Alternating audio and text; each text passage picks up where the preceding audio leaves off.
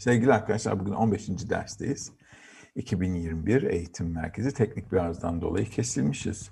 Ve arkadaşlar haber verdi. Şimdi dersimize başlayacağız. Şimdi bugünkü konumuz yaşamın her alanında işleyen sevgi gücünü keşfetmekmiş. Ve bizler de sizler de geçen hafta iyi ve kötünün ne olduğundan bahsettik.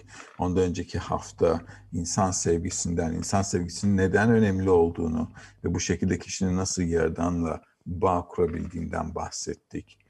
O yüzden sevginin bizim dünyamızda anlaşıldığı gibi öyle canımı canıma hoşuma giden şeyi severim. Sen de hoşuma gidersen seni severim ama hoşuma gitmezsen yarın seni de sevmem gibi bir şey değil sevgi. O yüzden sevgi bizim realitemizde, bizim dünyamızda, hislerimizde yok.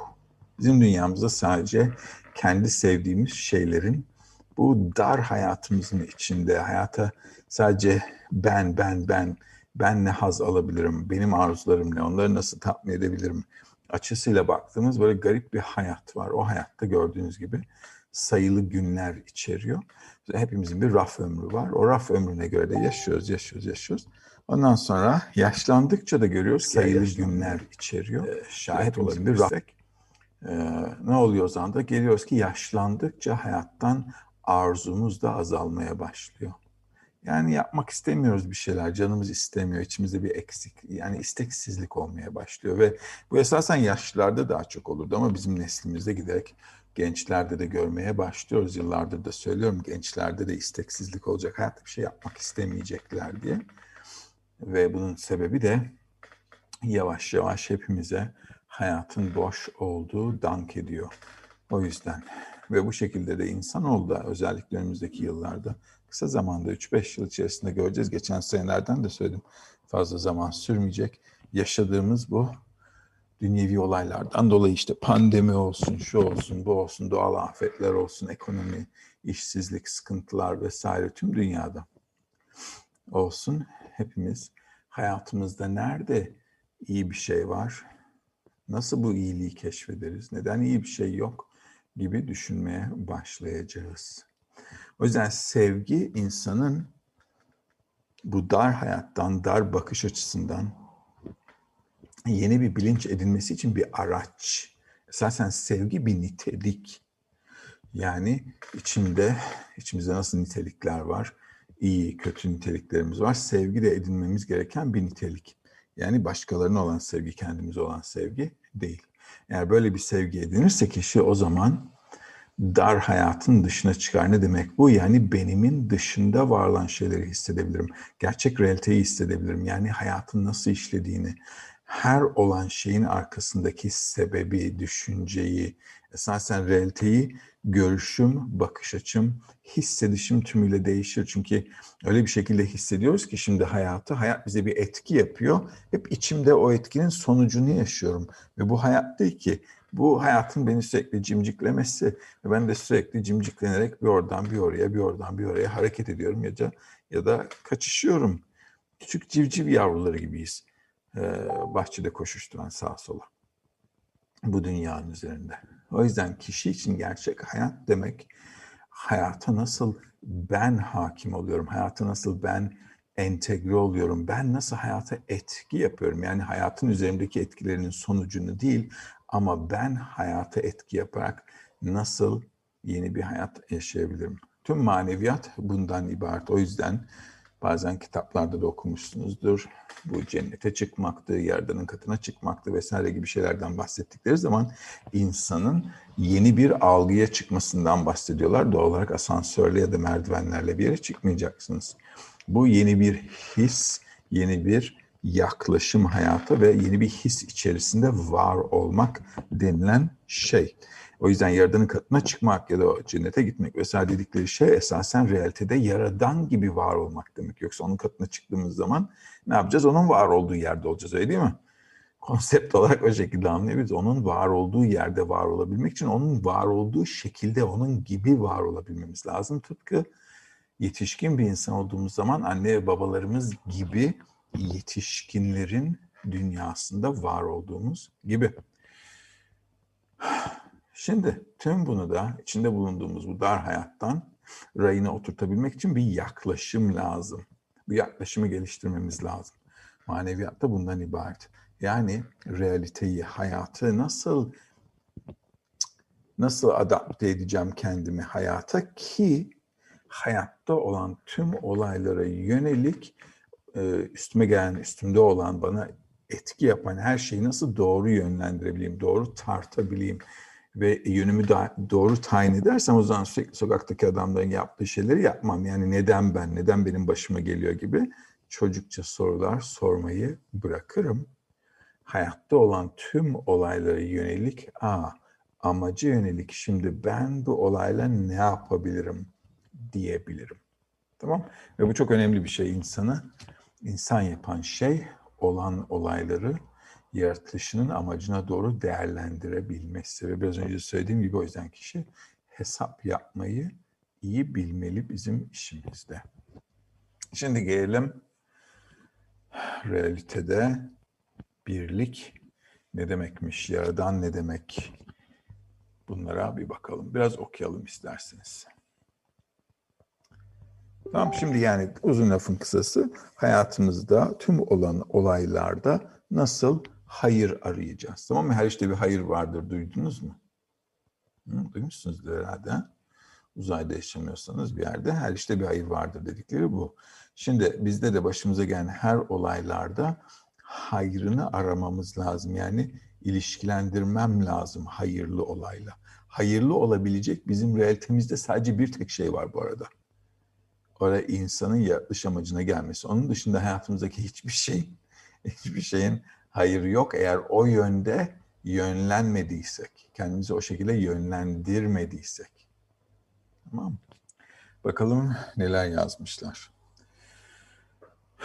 Şöyle yazılmıştır, ondan başkası yok. Bu demektir ki dünyada ona karşı gelebilecek başka hiçbir güç yoktur. İnsanın gördüğü şey dünyada yüce ilahiliği inkar eden şeylerin olduğudur. Buna sebep olan ise onun iradesidir. Yani ondan bahsettiğimizde elbette yaradandan bahsediyoruz. O yüzden burada ilk anlamamız gereken şey daha önceki derslerde de bahsettiğimiz gibi tüm realiteye bir güç hakim. Ve eğer yaradan tüm yaratılışı yarattıysa ve elbette yaratılışı bir amaç için yarattıysa boşu boşuna iş yapacak hali yok. Yaratılışın bir amacı var ise ne diyor kabalistler? Diyor ki her şey onun bu amacına doğru gidiyor ve ona karşı hiç kimse hiçbir şey yapamaz. Dolayısıyla hiçbir şey yapamaz. Bizler de dolayısıyla bu dünyada sizce bir şey yapabilir miyiz? Yok yapamaz ki. Adam ne yapsın ki? Kara fatmalar gibi geziyoruz dünyanın üstüne. Hayatta bizim üstümüze nasıl kara fatmaların üzerine birisi basıyor. Hayatta adamın üstüne basıyor. Bir şekilde vıçkımızı çıkarıyor. Ve gidiyoruz bu dünyada. Tamam o kadar basit. Adam da o yüzden neden yaşadığını, ne yaptığını bilmiyor. Sağ solu koşuşturuyor. Aynen, aynen kara fatmalar gibiyiz. Tam anlamıyla. Onların bir avantajı var. Nükleer bir patlama olursa onlar hayatta kalabiliyormuş. Ama bizim öyle bir şansımız yok diyebiliriz ki. Onlar biraz daha şanslı bizden. Şimdi hal böyleyken dolayısıyla üzerimize gelen olaylarda da gün içinde yaşadığınız zaman dışarıya gün içinde hayatınıza baktığınız zaman olan olaylar dahilinde herhangi bir kontrolümüzün de olmadığını görmemiz mümkün. Ne trafikte, ne iş hayatında, ne bileyim gün içinde olan olaylarda. Yani uyanıyoruz hayat üstümüze üstümüze geliyor, bir şeyler yapıyor bizim üzerimizde. Biz de ne yapıyoruz sadece? Sonuç ilişkisiyiz yani sebep hayat. Biz de reaksiyon veriyoruz yani birisi merhaba dediği zaman bile biz de otomatik olarak merhaba, selam, nasılsın, ne haber falan diyoruz. Ama konsept olarak dikkat ederseniz kafanın içerisinde bir düşünce yok buna yönelik.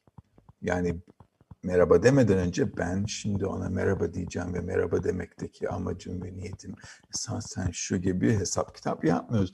Refleksif yaşıyoruz. Yani herkes o şekilde yaşıyor. Bu bize şunu göstermeli. En ufak hareketimiz bile böyle olduğuna göre en büyüğü de böyle. Sadece aradaki fark şu. insanın konuya verdiği önem kadarıyla yaptığı hesap yaptığı hesap biraz daha uzun vadeli. O yüzden küçük şeyler için hiç hesap yapmıyoruz. Büyük şeyler için alma arzumuzda minimum çaba, maksimum haz nasıl yapabiliriz? Hesap yapıyoruz. Ama genel olarak baktığımız zaman hayatımızda her şey bize geliyor. İnsanın yapması gereken şey, bana gelen şeye nasıl yaklaşacağım? Nasıl hayata karşılık vereceğim? Bana topu attı, bu topu ben karşı tarafa nasıl göndereceğim? Bu yüzden de ilk önemli olan prensip, eğer beni ben yaratmadığıma göre, realiteyi de benim kontrolümde bir şey olmadığına göre realitenin içerisinde ben işletilen olduğuma göre ilk başlamam gereken prensip bu. Yani bunu anlamam lazım. Hayat benim üstümde işliyor. Ben hayatın üstünde işlemiyorum. O yüzden de üzerimizde işleyen hayata da bazen ne diyoruz? Yaradan diyoruz. Yaradan. Dolayısıyla her şeyin sebebi o. Sonuçta içimizdeki hisler. Şimdi eğer hal böyleyse yapmam gereken şey olan olaylar karşısında bunun sadece bir tek yerden geldiğini hatırlamam lazım. Yani hayatımda başıma gelen her şey sadece yerdandan geliyor ve onun beni büyütmesine yönelik geliyor. Çünkü eğer yaratılışın amacı var ise yaratılışın amacına yönelik olmayan bir eylem yapması mümkün değil. Eğer ben bir ustaysam ve bir masa yapacak isem, şimdi o masayı A'dan Z'ye götüreceğim tüm eylemler bu amaç için olmalı. Öyle değil mi? Öteki türlü boş, boş vakit geçiriyor olacağım. Ya da gereksiz işlerle ilgileniyor olacağım. Gereksiz işlerle yerden ilgilenmez. Biz de ilgilenmemiz gerektiği gibi o yüzden biraz önce derste de söyledim. Gününüzü nasıl geçirdiğinize dikkat edin diye. O yüzden burada da konsept olarak bunu anlar isek o zaman şunları rayına oturtabilirsiniz. Ben varım, hayatım var tamam Ben, hayatım ve benle hayat arasında nasıl diyeyim ben varım, yaradan var tamam mı? Ve aramızda hayat var diyelim. Ve bu hayat diyalog olacak. Yani aramızdaki dil hayatta başıma gelen her şey. Onun benimle sohbeti bu. O yüzden maneviyat bu sohbeti ne yapmak? Deşifre etmek, keşfetmek. Şimdi bizler de çocuklarımızla, çocuklar yeni doğduğu zaman ne yapıyoruz? Konuşuyoruz onlarla değil mi? Onlarla konuşmamazlık etmiyoruz. Bizi anlamadıklarını bilmemize rağmen onlarla konuşuyoruz. Peki neden bizi anlamamalarına rağmen, kelimelerin hiçbirini bilmemelerine rağmen niye onlarla konuşuyoruz? Çünkü yavaş yavaş bu diyaloğun içerisine girdikçe yavaş yavaş konuşmayı çözmeye başlıyorlar. Şimdi maneviyat da öyle bir şey. Yani biz hayatın bize ne demek istediğini anlamıyoruz. Hayatın bize ne istediğini anlamıyoruz. Ama bir doğru yaklaşımımız olursa yani bize bakan bir anne baba olduğunu bilir isek ve onun bizlere bir şekilde büyütmek istediğini anlar isek ve buna nasıl bir yaklaşım oluşturmamız gerektiğini yavaş yavaş öğrenir isek o zaman yavaş yavaş anne, baba, gel, git, otur, kalk dedikçe çocuk da ne yapması gerektiğini yavaş yavaş anlamaya başlar. İşte maneviyatta da yapmamız gereken şey bu. Yaratanın bizimle olan hayat denilen diyaloğu, dilini çözmemiz, anlamamız lazım ki kendimi ne yapayım, onun bana etkisine yönelik ben de ona karşı dengeli bir etki yapabileyim. Önemli olan şey de bu. O yüzden bu ayarı yani benden neyi talep ettiğini ve bir şeyi nasıl yapmam istediğini hayattan öğrenmem lazım. O yüzden maneviyat bir öğreti. Bazen de ilim diyoruz. Niye ilim? Çünkü kişinin kendisini keşfetmesine yani realitenin içerisinde kendimi incelemek ve yerimi tayin etmek ve o yerde benim ne olmam gerektiğini nasıl olmam gerektiğini, realitenin üzerime, hayatın üzerime işleyen koşullarını araştırmak, incelemek, kendi üzerimde deneyimlemek ilim olduğu için. Ve sebep sonuç ilişkisinde bu şekilde öğrenir isek o zaman göreceksiniz ki realitede kanunlar sabit ve ne zaman belli bir tepki verdiğiniz zaman karşılığında hissedeceğiniz şeyler aynı olacak. Tıpkı bilimde olduğu gibi. Oldu. Bu nedenden dolayı eğer her şeyi Yaradan'a yönlendirirsem yani bana her şeyin Yaradan'dan amaca doğru geldiği ilişkisini sürekli hatırlarsam o zaman putperestlik de yapmamış olur. Tam putperestlik demek kendime odundan, taştan bir şeyler yapıp boyun eğmek değil. Putperestlik demek hayatımda olan her türlü etkinin yaradandan başka bir güçten geldiğine inanmak demek. Yani eğer komşum var diyelim ki Ali, Ali komşum bana bir şeyler yapar ise bunu Ali'nin yaptığına inanmam maneviyatta putperestlik oluyor. Ne demek istediğimi anlatabildim mi? Yani Ali arkasında, Ali, Ali diye bir şey yok. Ali diye bir kukla var ve onun ipi çekiliyor ve onun bana etkisi var. Bu demektir ki Ali'yi es geçiyorum ya da iplemiyorum ya da boş vermişim. Yok. Sadece olan olayların arkasında Ali değil, Ali'nin ipini kim çekiyor onu görmeye yönelmem lazım. Ne demek istediğimi anlatabiliyor muyum? Tam yavaş yavaş oturur içinize. Anlamasanız da sıkıntı yok. Bu yavaş yavaş oturur. Sadece şunu bilmenizi istiyorum. İlk ve en önemli prensip şu. Ben varım ve yaratan var. Nokta. O kadar. Ve yapmam gereken şey, öğrenmem gereken şey sadece nasıl kendimi ona yönlendireceğim. Bu yönlendirmeyi yapabilmem için olan tüm olaylar için şöyle düşünmem lazım. Her şey bana yaratandan geliyor. Dolayısıyla bana gelen şeylere doğru yaklaşımım nasıl olmalı ki ben maneviyata doğru ilerleyeyim, yaratılışın amacına doğru ilerleyeyim. Başka bir yere değil, yaratılışın amacına doğru. Eğer oradan sapar isem ne yapması lazım Yaradan'ın akabinde beni? Raya tekrar sokması lazım. Öyle değil mi? Raya nasıl sokabilir beni? Babalarımızın yaptığı gibi çocukken kulağımızdan çekerek. Okay? Bilmiyorum yeni nesilde yapıyorlar mı öyle bir şey? Benim vaktimde işe yarıyordu. Okay? Eskiden öyleydi. Kulağından çeker okula götürürlerdi ve işe yarıyordu. Yeni nesil için, yeni nesil anne baba da pek iplemiyor herhalde. Onlar kafalarına göre takılıyor. Okay? Ama bizim neslimizde öyle değildi. Biraz katıydı ortam. O yüzden bu şekilde raya sokması gerekiyor yaratanın da. Şimdi yaratanın da insanoğlunun raya sokması için gördüğünüz gibi bir takım araç gereçleri var. Bazen buna virüs diyoruz, bazen doğal afetler diyoruz, kazalar diyoruz, problemler diyoruz. Ekonomik, toplumsal, doğal, şu bu her şekilde.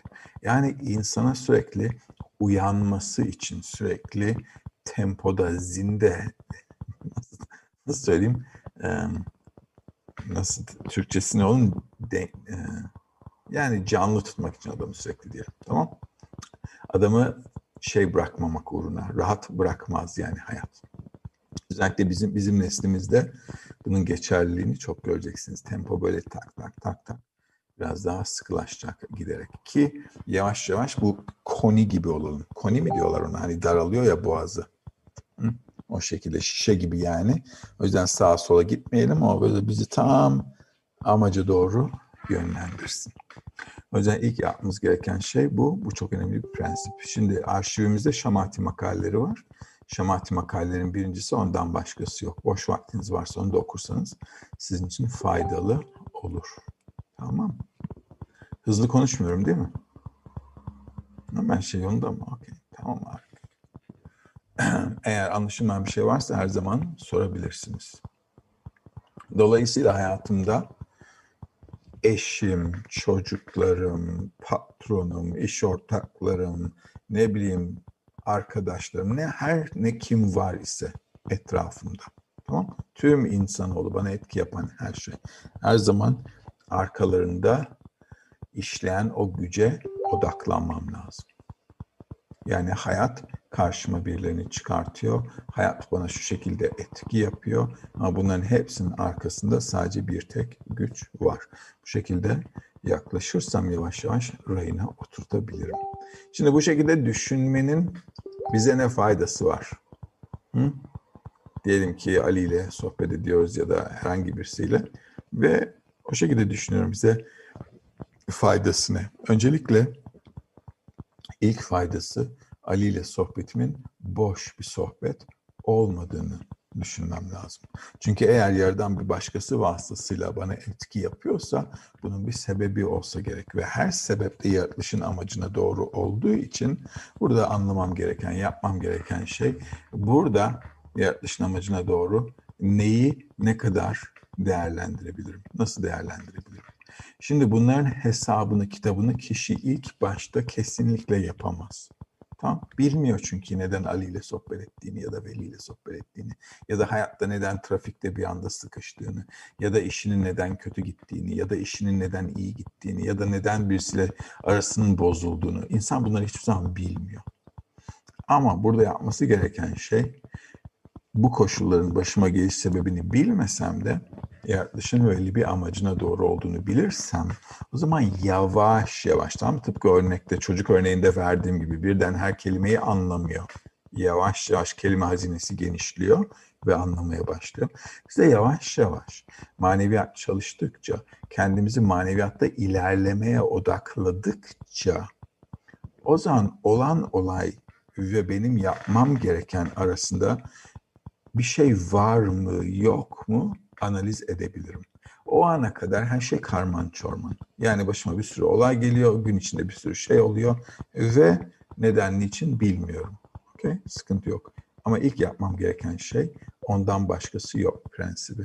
Yani hayatımda ben ve o var. O kadar. Okay. Buraya kadar sorularınız var mı? Var mı soru buraya kadar? Konuyla ilgili soru var mı? Burçin nerede? Göremiyorum ben Burçin'i.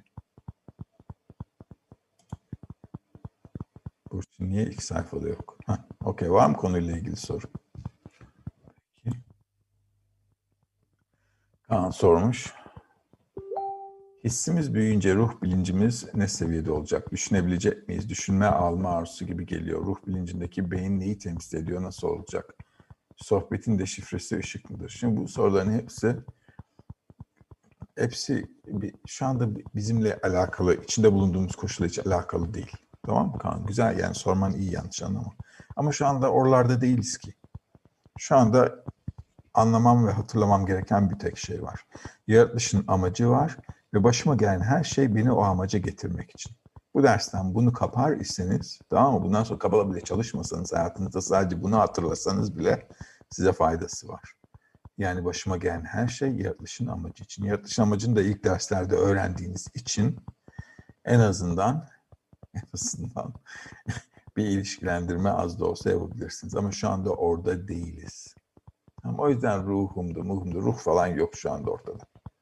Şu anda yaptığımız tek şey içinde hayatımıza anlam veremediğimiz ve anlayamadığımız koşulda nasıl anlam vermeye gelebiliriz?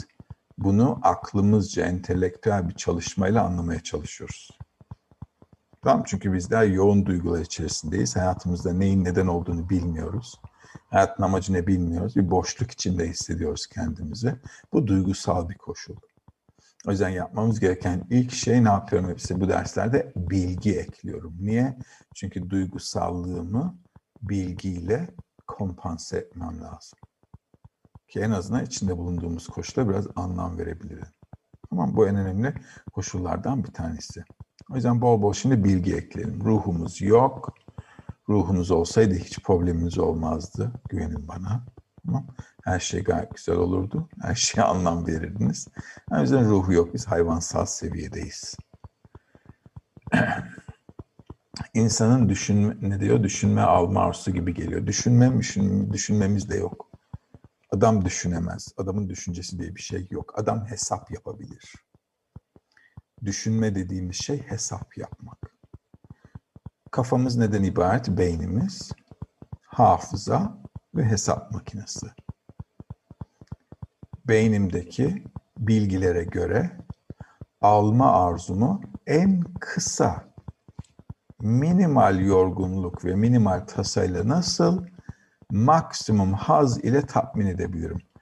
Bu programla çalışıyor beyin. O yüzden beynimin çalışması için arzum olması lazım. Eğer insanın arzusu olmazsa kafası çalışmaz. Bu yüzden kim zeki? Çok arzuları olan kişi zeki. Niye? Çünkü o arzuları tatmin etmek için kafasının çok çalışması lazım. O yüzden arzularım ne kadar büyük ise kafam o arzuları tatmin etmek için o kadar çalışır. Arzularım yok ise konuşacak bir şey yok. Kafa da az çalışır. O yüzden düşünce dediğimiz şey kişinin beyninde olan bir şey değil. Düşünce dediğimiz şey bizlerin içinde var olduğu genel sistemden algıladığımız şey. O yüzden düşünce insanların arasında gezinen bir şey, bir bulut gibi. Tamam. Dikkat ederseniz teknoloji de o yönde gelişiyor. Şimdi her şey bulutta. Eskiden kasetlerde falandı. Şimdi bulutta her şey. Niye? Çünkü esasen bizler hissi varlıklarız. O yüzden beynimizde herhangi bir düşünce, herhangi bir fikir vesaire bunların hepsi integral bir sistemin içerisinde var olduğumuz için birbirimizden birbirimize akan şeyler. O yüzden birden aklınıza bir şey geldi diyeyim. Birden aklınıza bir fikir geldi. Nereden geldi? Ha? Beyninizde olan bir şey değildi. Niye? Bir sistemin içinde yaşıyoruz. Dolayısıyla o sistemin içerisinde kafamız, beynimiz sadece bir radar gibi. Ama herkesin şöyle antenleri var görmediğiniz. Bu antenler çalışıyor. Nereden? Dışarıdan alıyoruz. O yüzden insan çevrenin ürünü boşuna demiyorlar. O yüzden düşüncelerimiz, arzularımız hep çevreden geliyor. Ve arzu ve düşüncelerimizi tatmin etmek için beynimiz hesap yapıyor. Okey. Bu konsepti eğer oturtursanız o zaman hayatta da istediğiniz şeyleri nasıl edinebileceğinizin formülünü üç aşağı beş yukarı çözmüş olursunuz. Şimdi Candaş sormuş. Candaş da sınıflanmış. Rehberim yaradan gibi var olmaktan kastınızı ihsan edebilmek boyutu bir yana mutlak bilincin içerisinde bir olduğumuzun idrakiyle aynadaki etten, kemikten, benden sıyrılmak mıdır? Aynadaki etten ve kemikten kişi son bilince gelene kadar sıyrılamayacak. O yüzden o etten ve kemiğe bazen ona eşek diyoruz. Maneviyatta eşek diye geçer vücudumuz. Eşeğine iyi bakacaksın derler. O yüzden ona iyi bakmamız lazım. Önemli olan şey bedensel hayatımızın içerisinde yaşarken kendimize yeni bir şey eklemek. O yeni eklemek gereken şeyin başlangıç noktası kalpteki nokta. O yüzden kalpteki nokta olmasaydı, uyanmasaydı daha doğrusu diyelim ki hiçbirimiz hayatın boş olduğunu da hissetmezdik. Derdik ki arzularım var, peşinde koşarım. Ondan sonra da tatmin ettiğimi ederim, edemediğimde çaresizlik içerisinde hayatımı geçirir, ölürüm herkes gibi derdik. Ama kalpteki nokta uyandı ise soru şu. Hiçbir şeyden keyif almıyorum. Neden? Yani neden mutlu olamıyorum? Neden hayat boş geliyor? Boş yani. Boş. Ama bu kalpteki noktadan uyanması o yüzden kişi iyi bir hayatı olsa da, kötü bir hayatı da olsa hayatıyla ilgilenmiyor. Hayatımın tadı tuzu yok. İstediğim şeyler olsa da tadı tuzu yok. İstediğim şeyler olmasa da tadı tuzu yok. Her halükarda tadım yok. E o zaman kişi sormaya başlar hayatın manasını. Niye yaşıyoruz hayatın manasını? Bu kalpteki noktanın uyanması. Eğer uyandıysa kişi o zaman konuşacak bir şey var. Tamam? O yüzden bunun üzerine şimdi yeni bir yaklaşım inşa edebiliriz. Bu da daha önceki derste bahsettiğimiz gibi benimizden çıkmak için kullanmak isteyeceğimiz sevgi denilen bir koşul. Rabia sormuş. Kaderini sadece bir ruh edinenler mi değiştirebilir?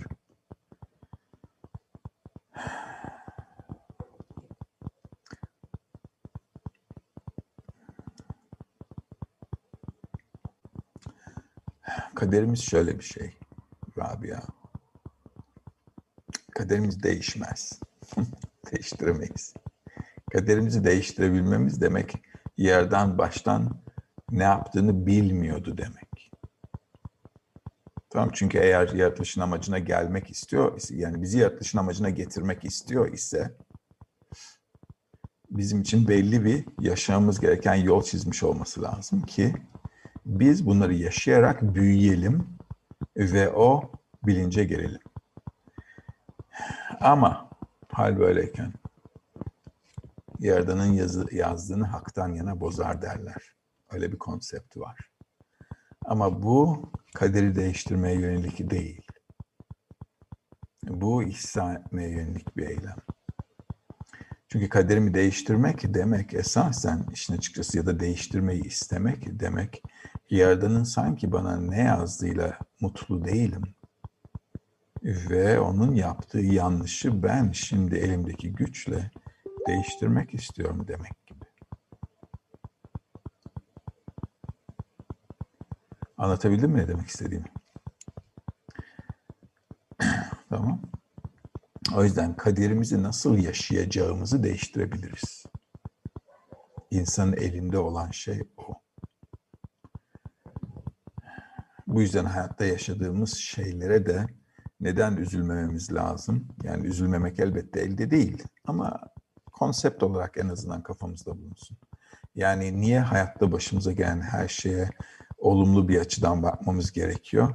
Çünkü buradan olumlu bir şey bende değişiyor. İçimde olumlu bir şey oluşuyor. Kötü hissetsem de kendimi. Beni biraz daha yaratılışın amacına yakınlaştırıyor. Olan yaşadığımız olayların hepsini olumlu hale çevirmenin ilmine maneviyat diyoruz. O yüzden yerdandan almak demek. Kabala lekabel kelimesinden almak ama kabul kelimesinden gelir. Yani kabul ederek almak. Kadar değil. Bilinçli. O yüzden yaşadıklarımın kabulü ve bununla ne yapacağıma yönelik de kendimden bir şeylerin kat, kat, katmam lazım kendimden bir şeyleri. Tek türlü yerdana karşılık vermiyor olurum.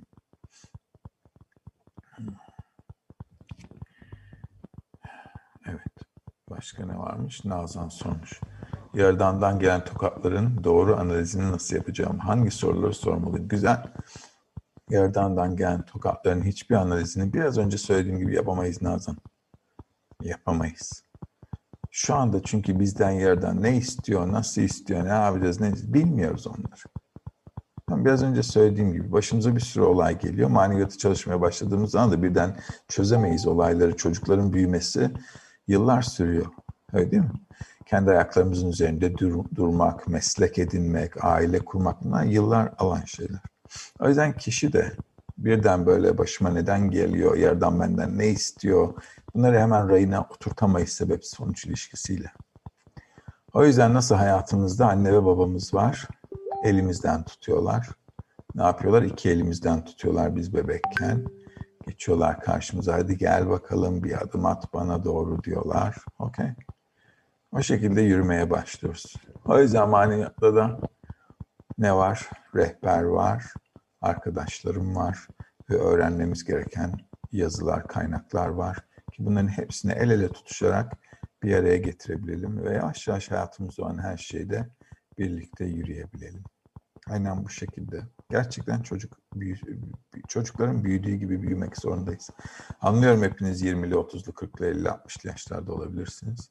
Ya maneviyata geldiyseniz ya doğmamış bir bebek gibiyiz. O yüzden sanki hayatımızı sıfırlıyoruz. Yeni bir format atıyoruz. Ve sanki uzaydan gökten düştük. Ne oldu, ne bitti bilmiyoruz. Neredeyiz onu da bilmiyoruz. Ya da komadan çıkmış gibiyiz, hiçbir şey hatırlamıyoruz. Ve şimdi hayata sanki sıfırdan başlayacağız gibi bakmamız lazım. Bu çok önemli bir yaklaşım. Çünkü bizler yetişkin olduğumuz için ve hayatta bazı tecrübelere sahip olduğumuz için sanıyoruz ki hayatı biliyorum ben. Yok hayat, hayat, hayatla ilgili adam hiçbir şey bilmiyor. Kendisiyle ilgili de hiçbir şey bilmiyor. Ne olduğuna dair realitedeki yeri ne yapıyorum bu dünyada diye sorsanız hiç kimsenin en ufak bir fikri yok. Yani insanın hayatıyla ilgili bile en ufak bir bilgisi, fikri gerçekten yok.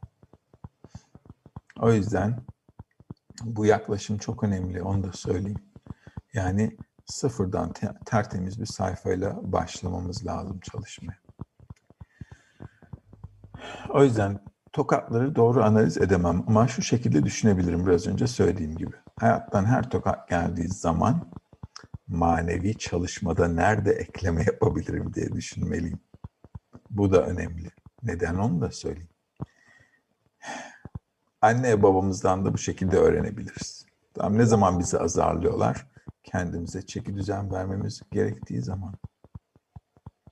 O şekilde. Her şeyi doğru yapıyorsa çocuk, iyi yapıyorsa kimse dokunmuyor, bulaşmıyor. Hatta ne yapıyoruz?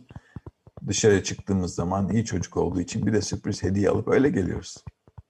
Hı? Bu şekilde. O yüzden kişi de ne yapması lazım? Aa, ben şimdi nerede biraz daha ekleyebilirim çalışmaya? Biraz daha ne yapabilirim çalışmada? Ya da kafam farklı düşüncelere gitmişti. Acaba kafam nerede olmalı? O yüzden tokat geldiği zaman kişiye hayattan bazen sıkıntılı, can sıkıcı olaylar geldiği zaman kişi düşünmeli. Bana bu can sıkıcı olayları kim getiriyor? Ve benim aklım ve kalbim nerede? Tam kendimizle biraz bu sohbeti de yapmamız lazım. Mesela maneviyat çalıştıkça kişi daha çok içine gömülür. Böyle iç, iç, iç hayatı, iç hayatınız çok zengin olur. Merve sormuş. Bizim kendi kaderimizle ilgili hiçbir zaman söz hakkımız olmayacak mı? yok. Yok. Nasıl olabilir ki? Hı? Nasıl olabilir ki? Bizler. Diyelim ki tamam çocuklarınız var mı? Nerede Merve? Burada mı? E, salla bakayım göreyim belki buradadır. Göremiyorum. Yok herhalde. Okey peki. Heh buradaymış. Var mı çocuklarınız? Yok. Okey. İnşallah Allah kısmet ederse çocuklarınız olur.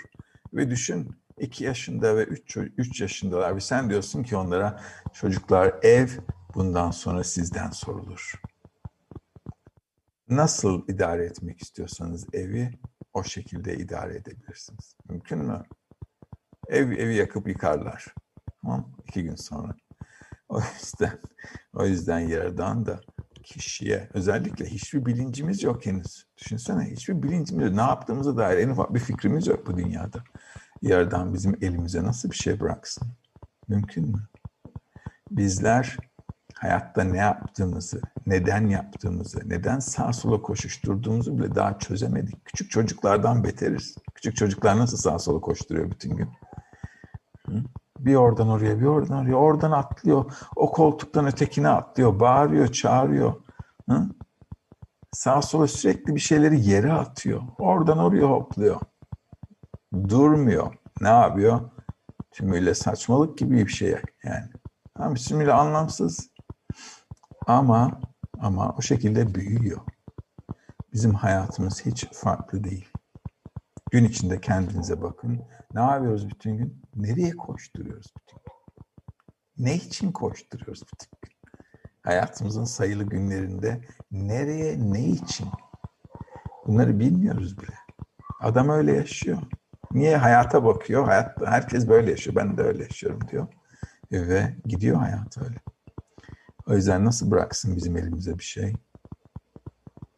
Tam tersine öyle öyle vahşi vahşi hayvanlar gibiyiz ki sağa sola o taylar gibi genç taylar gibi oradan oraya koşturup çifte atan yerden tam tersine sıkı bir dizgin takması lazım. Bu pandemi boşuna da yok. Pandemi nasıl hepimizi dizginliyor? Sıkı bir dizgin.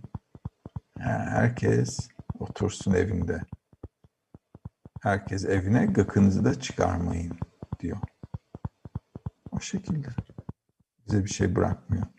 Bu pandemi çok güzel bir ders. Bundan çok iyi şeyler almanız lazım hayatla ilgili.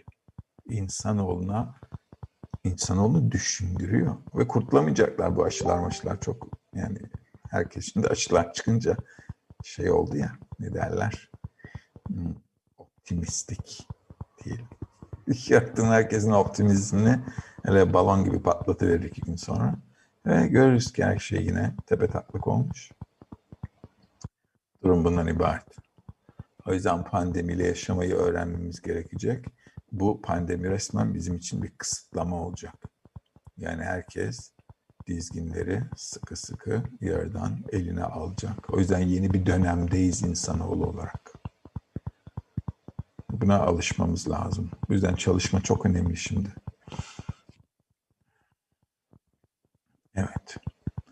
Kendime hangi soruları sormalıyım? Biraz önce söylediğim gibi Merve sormuş. Bizim kendi kaderimizle ilgili hiçbir zaman söz hakkımız olmayan buna cevap verdik. İnsanların hepsi uyandıktan sonra doğanın bizi sıkıştırması sona mı erecek? Yok. Yok. Hiçbir zaman sıkıştırılma sona ermeyecek. Maneviyata edil, edindikten sonra da sıkıştırılacaksınız. Ama o zaman sıkıştırılma farklı. Tamam şimdi hayat bizi sıkıştırıyor, biz sıkılıyoruz.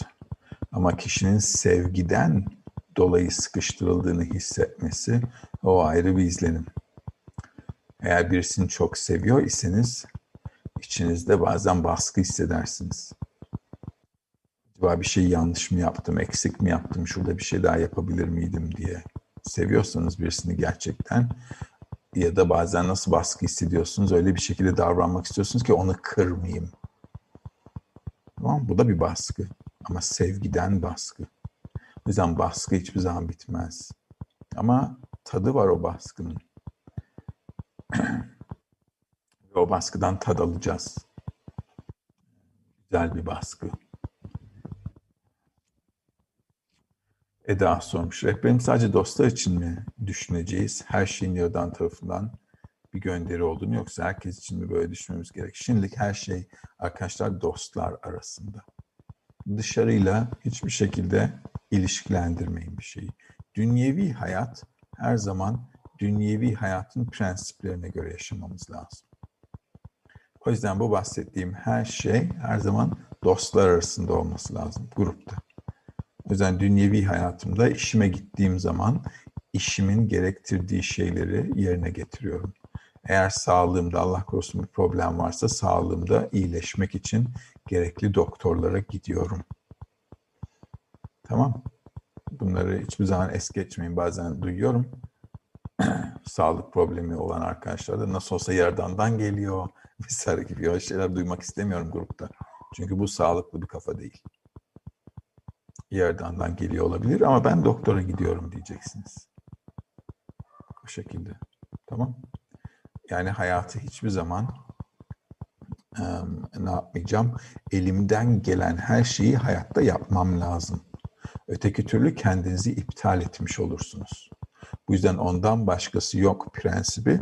Olan her şeyde yaradan var ama ben benim karşılığım nasıl olmalı? Ben elimden gelen her şeyi bu koşulları halletmek, üstüne çıkmak ya da geçirmek için yapıyorum demek.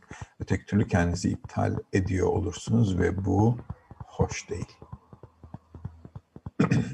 o yüzden hiçbir zaman işi yaradandan nasıl olsa deyip boş bırakmıyorum. Ramazan Samış Mutlu Rehberim yerden bazılarını ufak bir hatasında tokatlarken bazılarını daha bir müsamaha gösteriyor. Yoksa görmediklerimiz var. Arkadaşlar kişi her zaman dünyayı kendi niteliklerinden görür. O yüzden komşuma bakıyorum diyorum ki ne kadar güzel bir hayatı var. Ben hayatı bomboş hissediyorum. O ise geziyor, tozuyor. Keyfi yerinde, tasası yok. Hı? Adam gözünde öyle görüyor. Ama inanın bana herkesin problemi her zaman var. Özellikle şimdi bizim neslimizde. Herkeste. O yüzden kişinin görüyorsunuz bir zengini de fakiri de herkes aynı teknede. Bir virüs herkes aynı yerdeyiz. Hayat herkesi birden eşitledi. Param var, sokağa çıkıp harcayamıyorum. Ama düşün. Sağlığım var, sokağa çıkıp gezemiyorum. Her şeyim var ama hiçbir şey yapamıyorum. Ev hapisindeyim. Hapishanede gibiyim. Bu daha da çok böyle olacak. Yani dalga dalga yaşayacağız bunları. Hayat öyle rayına oturmayacak. Rayına oturmayacağı için de hepimiz göreceğiz ki herkes aynı teknede. Sıkıntı çekeceğiz yani uzun lafın kısası. Ama hiçbir zaman öyle düşünmemiz lazım. Herkese gelişimi için ne gerekliyse o gelir. O yüzden biri benden daha çok şanslı, biri benden ya da daha çok ızdırap çekiyor. Yani dünyaya baktığımız zaman şunu da diyebiliriz. Dünyanın çoğu benim halimden daha beter. Onu da diyebiliriz. Evimizde oturuyoruz, önümüzde internet var. Elinizde çay kahve. Güzel güzel ders dinliyorsunuz. Öde dünyanın yüzde doksanı ne yapıyor? Çok insan açlık sınırında yaşıyor. Dünyanın yüzde altmışı falan. Aşırı bir rakam yani. Ülkeler var görüyorsunuz her gün. Binler ölüyor. Savaştan, pandemiden, açlıktan, şundan bundan. O yüzden diyemeyiz ki benim durumum başkasına kıyasla kötü. Senin durumun başkasına kıyasla çok daha iyi. Kaldı ki kalpteki noktası uyandıysa kişinin durumu şüphesiz dünyanın yüzde 99'undan daha iyi.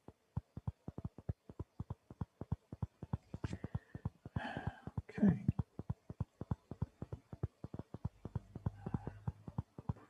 Sibel sormuş. Rehberim olan olay ve yapmam gerekenle ilgili bir bağ var mı?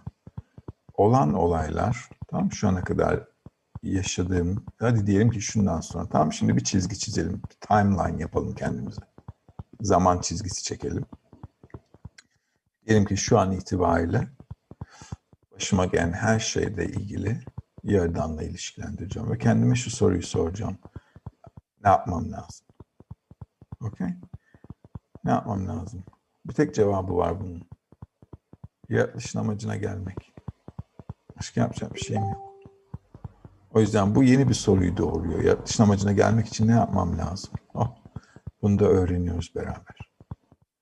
O yüzden dersler dinleyebilirim boş vaktimde. Boş vaktimde okuyabilirim. Boş vaktimde, yani boş vaktimi, boş vaktim demek dünyevi var olmak için ihtiyaçlarımın ötesindeki zamanımı gelişimim için değerlendirmek demek. O yüzden dünyevi vecibeleriniz, sorumluluklarınızı iş, aile, sağlık vesaire neyse yerine getiriyorsunuz şüphesiz. Ama boş vakitlerimi de öldürmüyorum. Eğer beni sıkıştırıyorsa bir yerden bilin ki ekleme yapmam lazım çalışmaya. Bana tek söylediği o. Yürümüyor isem dürtüyor yürü diye. Motivasyon kelimesi motiv kelimesinden gelir. Üstünde çivi olan bir değnek demek. Eskiden öküzleri ve eşekleri yürütmek için kullanırlardı. Yani motive etmek demek, dürtmek gibi. Çivili bir sopayla. O yüzden kişi de hayatta dürtüldüğünü hissediyor ise adam, adamın çalışmada bir şeyler yapması lazım. Boş vaktini doldurması lazım demek. Bu şekilde kendinize akıl eklersiniz onu da söyleyeyim. Ve çalışmada akıla ihtiyacımız olacak. Bazı metodlarda beyin pek kullanılmıyor.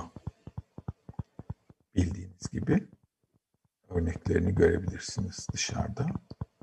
Bizim işimizde kafamızı çok kullanmamız gerekecek. Ali sormuş. O zaman burada günah veya sevap diye bir şey de yok mu? Yok tabii ki. Kim ne günah işleyebilir ki? Kim ne günah işleyebilir? Kim ne sevap işleyebilir? Hiçbir şey yapamaz adam adamın günah ve sevap ile ilgili en ufak fikri bile yok. Onu da söyleyeyim size. Nereden biliyor ki günah ne sevap ne? Bilmiyor. Tamam, dini vecibelerini biliyor. Onların da günah ya da sevap olduğunu bilmiyor. Birisi ona söylediği için biliyor. Peki bana söyleyen nereden biliyor? E ona da bir başkası söylediği için biliyor ortaya ne çıkıyor yani? Nesilden nesile. O kulak oyunu gibi. Hani kulaktan kulağa fısıldama oyunu vardı ben küçükken. O zaman bilgisayarlar, cep telefonları olmadığı için. O yüzden söylenen kelime binlerce yıldır bizlere anlatılan ne olmuş oluyor? Hikaye olmuş oluyor. Kim neyin sevabını nasıl işleyecek? Sevap işleyebilmem için bana sevabı yap diyeni görmem lazım. Yani başkasının bana şunu yaparsan bu sevap olur demesiyle değil. Eğer ben size iyilik yapmak istiyorsam sizi görmem gerekmiyor mu? Görmem gerekiyor.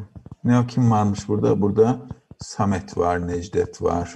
Diyelim ki Necdet'e iyilik yapmak istiyorum. Benim Necdet'i tanımam gerekmiyor mu? Onu bilmem lazım. Necdet nasıl bir insan, neden hoşlanıyor? Ona iyilik yapmak ne demek? Eğer tatlı seviyorsa turşu getiremem Necdet'e. O yüzden iyi de kötüyü, sevap ve günah demek iyi ve kötü demek. İyi ve kötüyü yapabilmem için bunu kime yönelik yapmam gerek? Bilmem lazım. Onu tanımam lazım. O yüzden yaratılışın amacı ne? Yaratanın yaratılanlara bilinmeyi istemesi. Eğer onu bilir isem onunla nasıl ilişkim olacak? O zaman çözebilirim. Yoksa lafla peynir teknesi dönecek. O da dönmez biliyorsunuz. O yüzden burada hiç kimsenin ne günahı var ne sevabı var. Günah ve sevap maneviyatta olur ancak. Yerden ifşası olmadan adamın yaptığı hiçbir şey yok. Yapabilecek kapasitesi de yok. Bu realitede bir şey yapabilmesi için insanın ihsan etme gücüne sahip olması lazım. Onun dışında hiçbir etkisi yok realiteye. Bu yüzden kabalistler boşuna demiyor. Adam sanki hiç yaşamamış gibi diyor. Yaşamamış gibi geliyor ve ölüyor.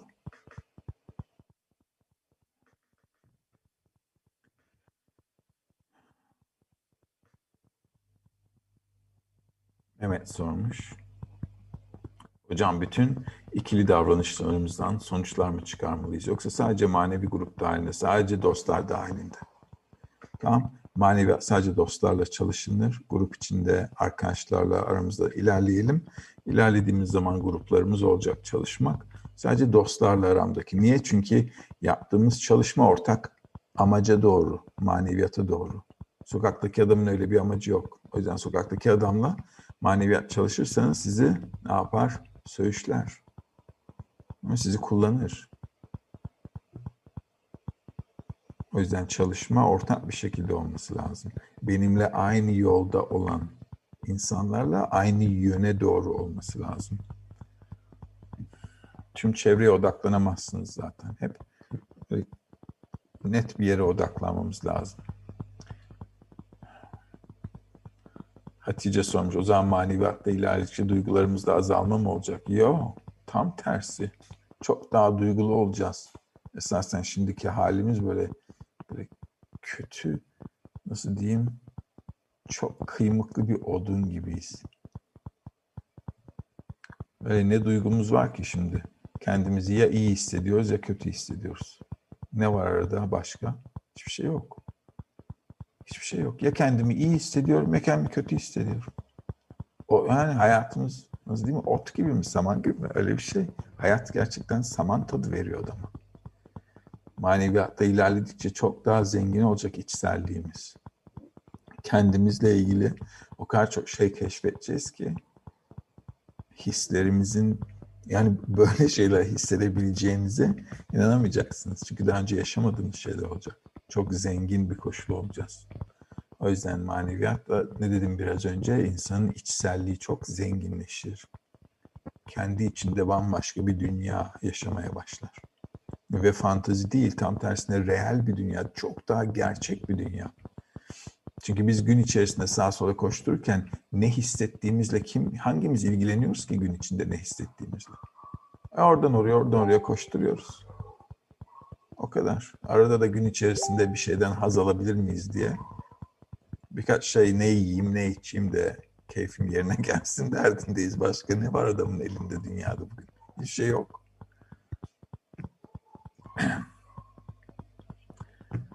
Umut sormuş. Rehberim başımıza bir olay geldi veya bu yerdandan geldi diye sorgularsak nasıl bir temas kuracağız veya iletişim? Yapamayız öyle bir şey. Yapamayız. O yüzden kendimi her zaman olumsuz şimdilik yapmanız gereken şey tam kendimle ilgili, hayatımla ilgili olumsuz bir şey olduğu zaman, kendimi kötü hissettiğim zaman vesaire ilk yapmam gereken şey iyi hissettiğim zaman da yapabiliriz tabii ki. Hemen bir şeyler eklemem lazım kendime maneviyatta. Bir şeyler okuyayım, bir şeyler dinleyeyim, kendime ekleyeyim. Çünkü yerden bizi büyütmek istiyor, o şekilde düşünün. Tamam büyütmek istiyor. Büyütmek için de bazen motivasyona ihtiyacımız var. Anne babamızın yaptığı gibi hadi oğlum gel şunu da yapalım, bunu da yapalım, aslansın, kaplansın, hatta da hutta da derken bir de bakmışız yürümeye başlamış. Tamam Bir adım şöyle, bir adım böyle, haydi bakalım hatta da derken konuşmaya başlamış. Öyle öyle. O yüzden bizden de biraz ekleme, çaba gerekiyor. Çocuklar içgüdüsel olarak büyümek istiyor. O yüzden sürekli aktifler, hiperaktifler. Öyle olmaları lazım. Özellikle hiperaktif olması lazım ki tüm dünyayı hemen kapsın. Biz, bizler 70-80'li yaşlar gibiyiz ekran başında. Şimdi kim bununla uğraşacak hocam der gibi. Arzumuz yok. O yüzden kişi kendinden katmak zorunda. Tıpkı çocuklar gibi. Bu kişinin yapması gereken karşılık verme Yaradan'a. Yani Yaradan bana bir şey getiriyor, benim ona karşılık vermem, maneviyatta ilerlemek için bir şey eklemek. Daha sonra bana olumsuz bir şey gelmeden önce yapabilirsen bunu, bu daha da iyi olur. Daha da iyi olur. Buna aşağıdan uyandırma derler. Yani Yaradan'ı bu sefer ben uyandırıyor oluyorum. O beni değil, ben onu. Ve bu tercih edilen bir şey. Yani bu çalışmayla olur yavaş yavaş. Evet sevgili arkadaşlar. Durum bu. Bir şey daha okuyalım. Rambam'dan güzel bir şey yazmış. Tüm eylemleri o yaptı, yapar ve yapacak. Eylemi yapan biz değiliz. Tamam Bu da Rambam'dan güzel bir şey. Burada da kişi şunu hatırlamalı. Yani yönlendirmek için bunu hatırlamalı. Bu kişinin kendisini silmek için değil realiteden. Yanlış anlamayın. Bazen dinlerde tür şeyler, cümleler kullanıyorlar. Sonra adam hiçbir şey yapmıyor. Bu öyle bir şey değil. Kişi her şeyi yerden yapıyor. Evet. Ve ben de şimdi her şeyi ben yapmak istiyorum ve bu yüzden de elimden geleni yapıyorum demeli. Bu prensibi bize anlatmalarının tek bir sebebi var. Hayatı boş vermemiz için değil, tam tersine her şey ondan geliyorsa kendimi ondan gelen şeylere yönelik eğer hep ilişkilendirirsem yavaş yavaş ne yapacağım? Onunla bir ilişkim olmaya başlayacak. Yani her şeyin arkasında o var. Ve benim şimdi ona yönelik ne yapmam gerektiği hep kafamda olacak. Dolayısıyla ilişki hep ben ve o haline gelecek. Ben ve Ali değil, Veli değil, Ayşe değil, Fatma değil. Ben ve o. O yüzden yavaş yavaş kendimizi alıştırırsak buna yavaş yavaş sadece çalışmamızın içerisinde dışarıda değil yavaş yavaş o zaman en azından kendimize bir yön vermeye başlayabiliriz yavaş yavaş. Sağa sola dağılmaktansa yavaş yavaş odaklayabiliriz çalışmamızı.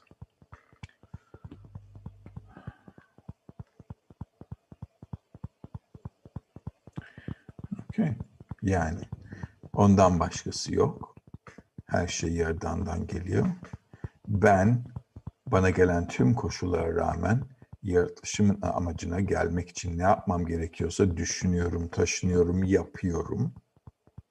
Ve akabinde her şeyi yaptıktan sonra sonuç ne olursa olsun diyorum ki ben elimden gelen her şeyi yaptım ve bu oldu ve bu benim için hayırlı olan şey olsa gerek. Yani işin başı ve sonu yaradan ortadaki her şey bana ait. Ve bu şekilde kendinizi inşa edebilirsiniz.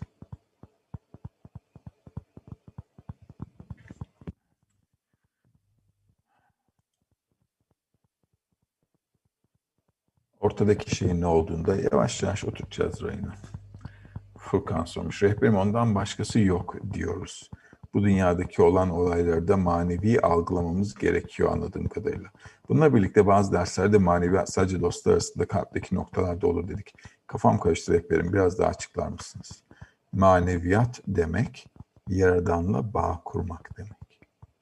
Yaradan'la bağ kurmak kalpteki noktalarla olur. Dünyevi hayat dediğimiz şey alma arzumuzun egoistçe kullanımının ifadesi. O yüzden dünyevi hayatta fiziksellik olarak gördüğüm her şey alma arzumun egoistçe görüntüsü. Ama maneviyatta ilerlemek istiyorsak ne yapıyoruz? Bir karar veriyoruz. Orada olmak istemiyorum. Başka bir yerde olmak istiyorum. O yeni olmak istediğim yer kalpteki noktalar arasındaki bağ. O bağ ruh denir. Yani kimsenin bu benim ruhum diyecek bir yeri yok. Ruh denilen şey iki varlık arasında ki hissiyat. Sevgi de öyle. Eğer birisini sevdiyseniz anlarsınız ki sevgi ne sizin içinizde ne de karşı taraftakinin içinde. Sevgi ikinizin arasında. Dünyeviyatta da sevgi öyle, egoistçi de olsa. Ne demek istediğimi anlatabildim mi? O yüzden maneviyatta ilerlemek için kalpteki noktaların arasında bağ olması lazım. Yani manevi tanımlara göre sevgi ve ihsan niteliği içerisinde olmamız lazım. Dünyevi halimiz egoizm ve kendimiz için almak. Maneviyat sevgi ve ihsan etmek. Biri dünyevi hayatıma ait, biri manevi hayatıma ait. O yüzden dünyevi hayatımı, dünyevi hayatımın gerekliliklerine göre yaşıyorum. Kendimi ikiye ayırıyorum yani. Manevi hayatımda dostlar arasında manevi ilerleyişim için uygulayarak yapıyorum. Bunu net, bunu net oturtmanız lazım. İkisini karıştırmayın. Etli ile sütlüyü karıştırmayın. Oldu? Öteki türlü allak bullak olur çalışmamız. Sonra dünyevi hayatımda şu olduğu yerden bana ne demek istiyor demeye başlarsınız. Ondan sonra işin içinden çıkamayız.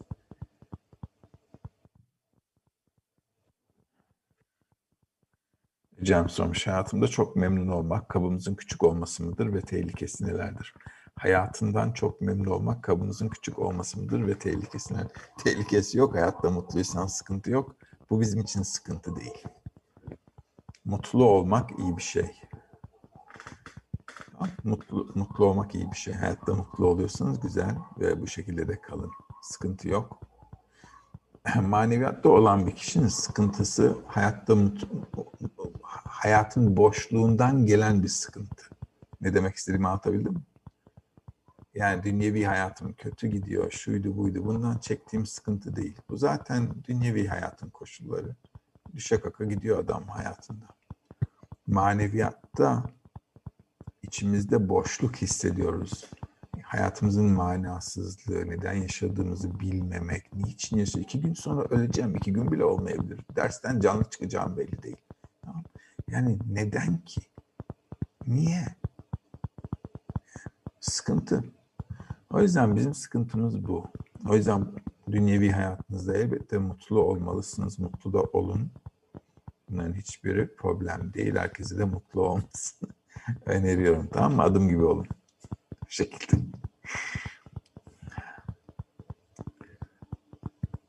Samet sormuş. Benim yeni bir şeyler öğrendikçe sürekli kafam daha çok karışıyor. Sorular daha fazla soruları doğuruyor. Maneviyatla süreç hep böyle mi ilerleyecek? Tabii. Ve bu iyi bir şey. Öteki türlü tok müşteri olursunuz. Sonra yiyecek bir şey yok. Adamın sürekli kafasının karışması, soruları olması, dün anladığını sandığı şeye bugün bakıp bugün yanlış anlamışım, tümüyle hiçbir şey anlamamışım demesi çok çok iyi bir şey. Öteki türlü büyüyemeyiz. Bilim adamları da öyle. Bir şey keşfediyor, arkasından bin bir yeni soru ortaya çıkıyor. Sanıyordu ki keşfedince problemler çözülecek. Ama bir bakıyor ki bir şey bin bir başka bir şey doğuruyor. O öyle olmasaydı hayatta da hiçbir yere varamazdık. O yüzden hiç korkmayın, hiç çekinmeyin Sürekli bir şeyleri unutuyorum, anlamıyorum. Yine bu, bu niye, dün netti, bugün değil vesaire. Bu tür şeyler çok iyi. Çok çok iyi. Yaratılışın sonuna kadar böyle. Maneviyat da hep böyle. Ve bu şekilde gelişiyor insan. Bu şekilde zengin olacağız. İçselliğimizde yani zengin olacağız. Evet sevgili arkadaşlar. Tamam bu konuyu hemen bir özetleyelim. Yaklaşımımız hep dostlar arasındaki bağ yönelik, dostlar arasında çalıştığımız, yaptığımız manevi çalışmayla hep bu şekilde ilişkilendireceğim. Yaradan, başıma gelen her şey ondan ve ben şimdi başıma gelen olaylardan dolayı kendimi tatsız da hissedebilirim, tatlı da hissedebilirim tatlı hissetmeniz pek iyi değil. Neden? Çünkü adam kendini iyi hissederse bir şey yapmaz. Öyle değil mi? Kendini iyi hisseden adam öyle eğer hayatta bazen çok mutlu olduğunuz zaman hissedersiniz. Kafanız sanki çalışmıyor. Böyle çok e, çocuklarda vardır bazen. Yani çok mutlu olurlar. Sanki aklı başından gider ve çılgınca şeyler yapar. Yetişkinlerde de görürsünüz onu. Bazen aşırı mutluluk saçma sapan davranışlara sebep olur. Ama dünyevi hayatta da var bunun örnekleri. o yüzden yerden genelde genelde sıkıştırır. Bu iyi bir şey ama. O yüzden söylüyorum. Çünkü bu şekilde eğer kişi sürekli bir taraftan yani kollandığını bir taraftan da e, kendisine bakıldığını anlamalı. O yüzden bazı arkadaşlar diyor ki hocam maneviyat çalışıyoruz yani yerden de hiç adama soru kaldırmıyor ya falan diyorlar bazen. Doğru. Ve bu bizi sevdiği için. Bu bizi sevdiği için. Ee, adamı çünkü boş bırakırsa hayatı öyle bomboş geçer. Hayatta her şeyim var ise kafam hiç çalışmaz. Hayatta her şeyi olan bir çocuk, diyelim ki çok zenginsiniz ve çocuğunuza her şeyi verdiniz. O bir salak olur. Şüphesiz. O yüzden iyi baba oğlunu sert yetiştirir derler. Yani çocuğun doğasına göre tabii ki. Çocuğa fazla yüklenmeyin yani çocuğun karakterine, doğasına göre güzel bir hafif böyle bir sert dengede. Niye? Çünkü bu şekilde kafasını kullanmaya başlar. İstediği şeyleri kendisinin elde etmesi gerektiğini anlamaya başlar. Ve ona hiçbir şeyin bedavaya, çabasız, beleşe gelmeyeceğini görmesi, anlaması çok önemli. O şekilde bile size yaklaşımı, sizden bir şey isteyişi bile farklı olur. Bir çocuğun babasından bir şeyi löp diye istemesi var. Bir de bir saniye bunu şimdi babama nasıl söyleyeceğim? Ne yapmam lazım? Nasıl bunu açsam da anlatsam da istesem gibi düşünmesi bambaşka. O yüzden yerden de bize hep düşündürücü, ne bileyim bizi biraz sıkıştırıcı koşullar getirmesi bizim çok faydamıza eğer düşünmek için zaman ayırırsanız. Eğer o zamanı ayırmazsanız konuşacak bir şey yok. O yüzden kişi de yaşadıklarını değerlendirmeli. Her zaman yeni gelen arkadaşlara söylüyorum. Hepinizin bir not defteri olursa, notlarınızı alırsanız ve gün içerisinde ya da gün sonunda herhangi bir boş vaktinizde oturup kendinizi biraz değerlendirirsiniz. Hayatım nasıl gidiyor? Ne yapmak istiyorum? Ne elde etmek istiyorum? Elde etmek istediğim şeylere yönelik neler yaptım? Biraz olsun her gün düşünürseniz 15 dakika göreceksiniz ki hayatınız farklı bir boyut alacak. Öteki türlü hayatınızı boş boş gün be gün geçirirsiniz. Tamam gün be gün. Bu iyi bir egzersiz ve kişinin gerçekten yapması gerek. Yani insanın akşam oturup bugün ben ne yaptım demesi, kendi kendine muhasebesi çok önemli. Çok önemli bizim çalışmamızda.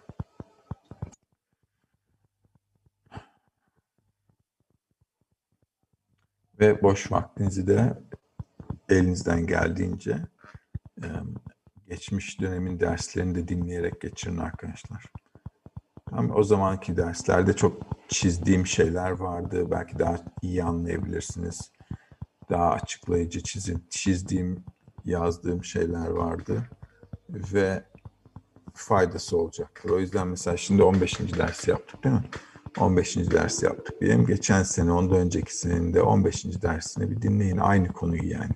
tekrar bir üstünden geçin. Ha işte Mutlu Hoca o zaman ne demiş, şimdi ne dedi vesaire gibi. Şimdi gelelim konuyla ilgili olmayan konu dışı sorularınıza. Başka soru alma lütfen. Bunları bitirmeye çalışalım yoksa bitiremeyeceğiz. Betül sormuş, değerli rehberim anlatılan bu konsepti bilmek bir yandan içimdeki kontrolcüyü kontrolcüye iyi geliyor.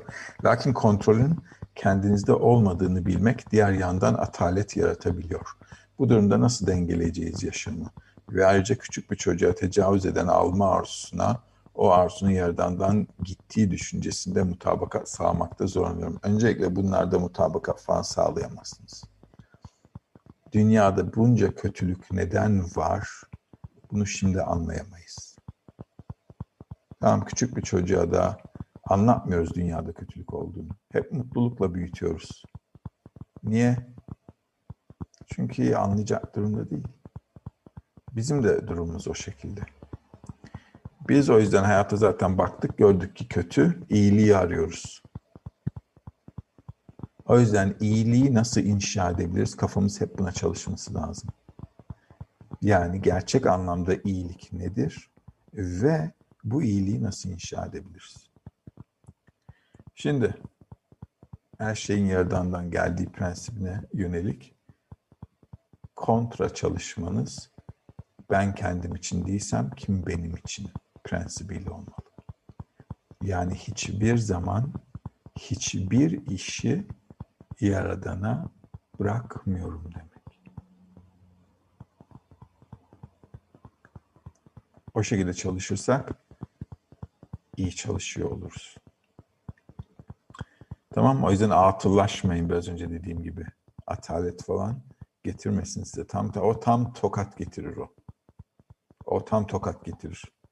Çünkü bir şekilde sizi kaldırmak zorunda kanepeden. O yüzden kişi her zaman nasıl çalışmalı? Ben kendim için değilsem kim benim için? Sanki yaradan yok ve her şeyi ben yapacağım. İşin açıkçası yaradanı hissedene kadar yaradan yok. Yaradanı hissedene kadar adam yaradan vardı diyemez. Niye peki bize anlatıyorlar bunu?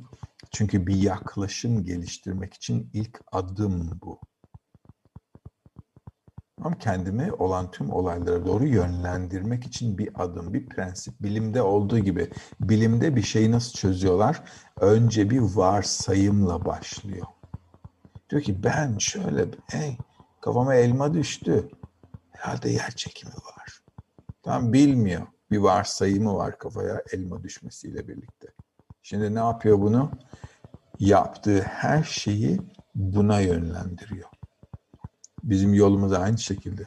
O yüzden yaradanı ifşa edene kadar, hissedene kadar adam yerden var dediği zaman kendine yalan söylüyor. Ama babam var diyelim ki, tam bir maneviyata edilmiş arkadaşlar var, kabalistler. Ve diyorlar ki bak, bir şey edinmek istiyorsan kendini edineceğin şeye yönlendirmen lazım. Yönlendirmenin ilk adımı bu. O yüzden korkarım eğer her şeyi birden yerden var ondan başkası yok deyip salmak durumuna gelirsiniz. O zaman bir şey olmaz sizden. Sokaktaki adamdan da o yüzden hiçbir şey olmayacak. Tam tersine maneviyatta ilerlemek isteyen herkes demeli ki her şeyi ben yapıyorum. Ben yapıyorum. Prensip önemli. O yüzden işi bırakmayın. Yavuz sormuş. Bir süredir, bir süredir beni geri çeken çeşitli hisler, yaşasam da hiçbir bana ait değilmiş gibi davranıp sadece rutine uyup sitedeki kaynakları çalışıyor, derslere katılıyorum ve bu durum bana güç hissi veriyor. Değişimde olduğumu kişisel olarak değiştiğimi fark ediyorum. Sonra hislere takılı kalmayın, uyarınız geliyor aklıma. Tüm bu tutumumun, tutumumun verdiği güç hissinin içinde kalmamam mı gerekiyor yoksa bir motivasyon olarak kullanıp bu hissi korumalıyım?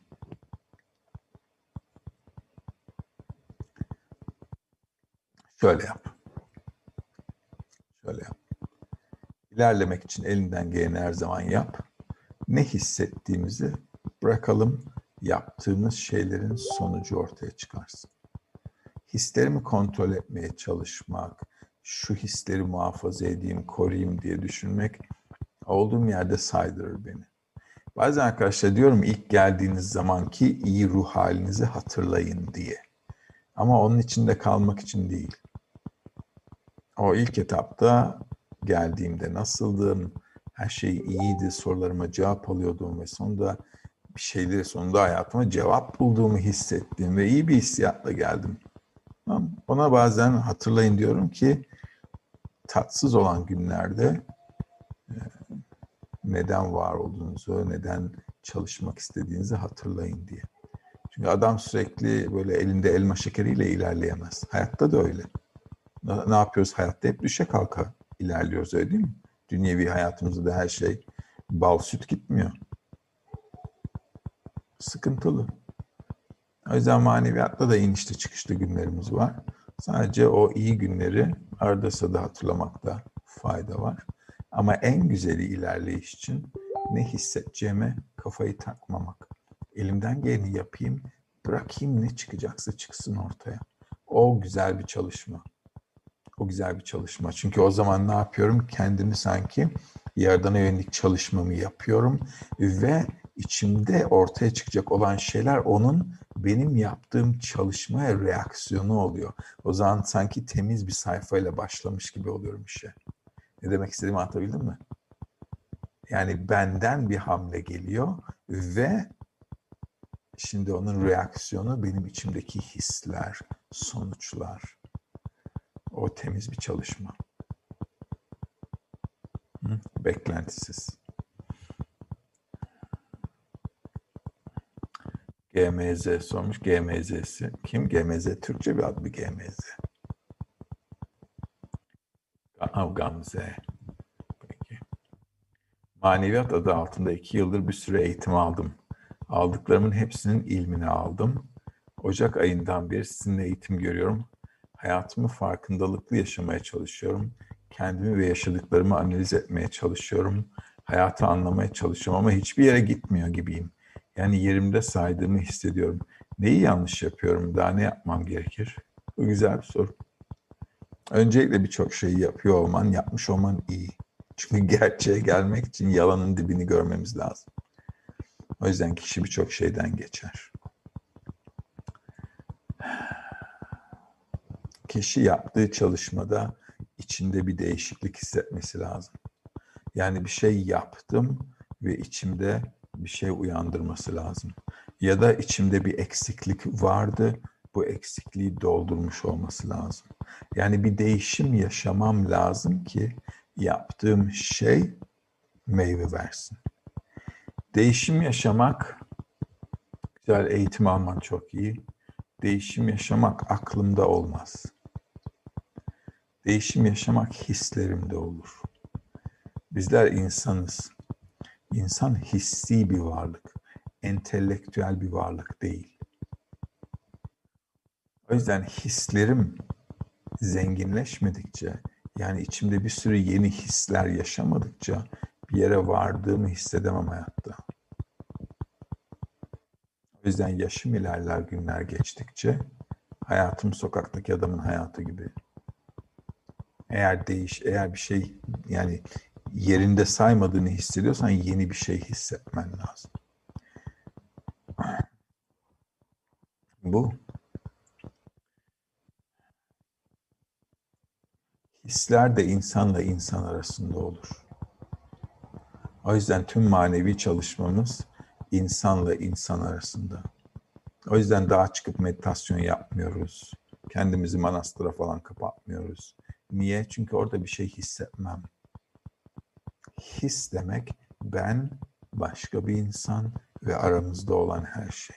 Biraz önce sevgiden bahsederken dediğim gibi ne benim içimde ne onun içinde ikimizin arasında. Ve zenginlik denilen şey orada. Eğer yerimde saydığımı hissetmek istemiyorsam sevgi geliştirmem, his geliştirmem lazım.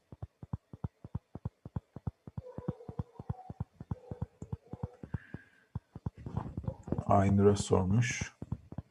Bazen çok tuhaf hisler oluyor bunlar normal. Bilmiyorum.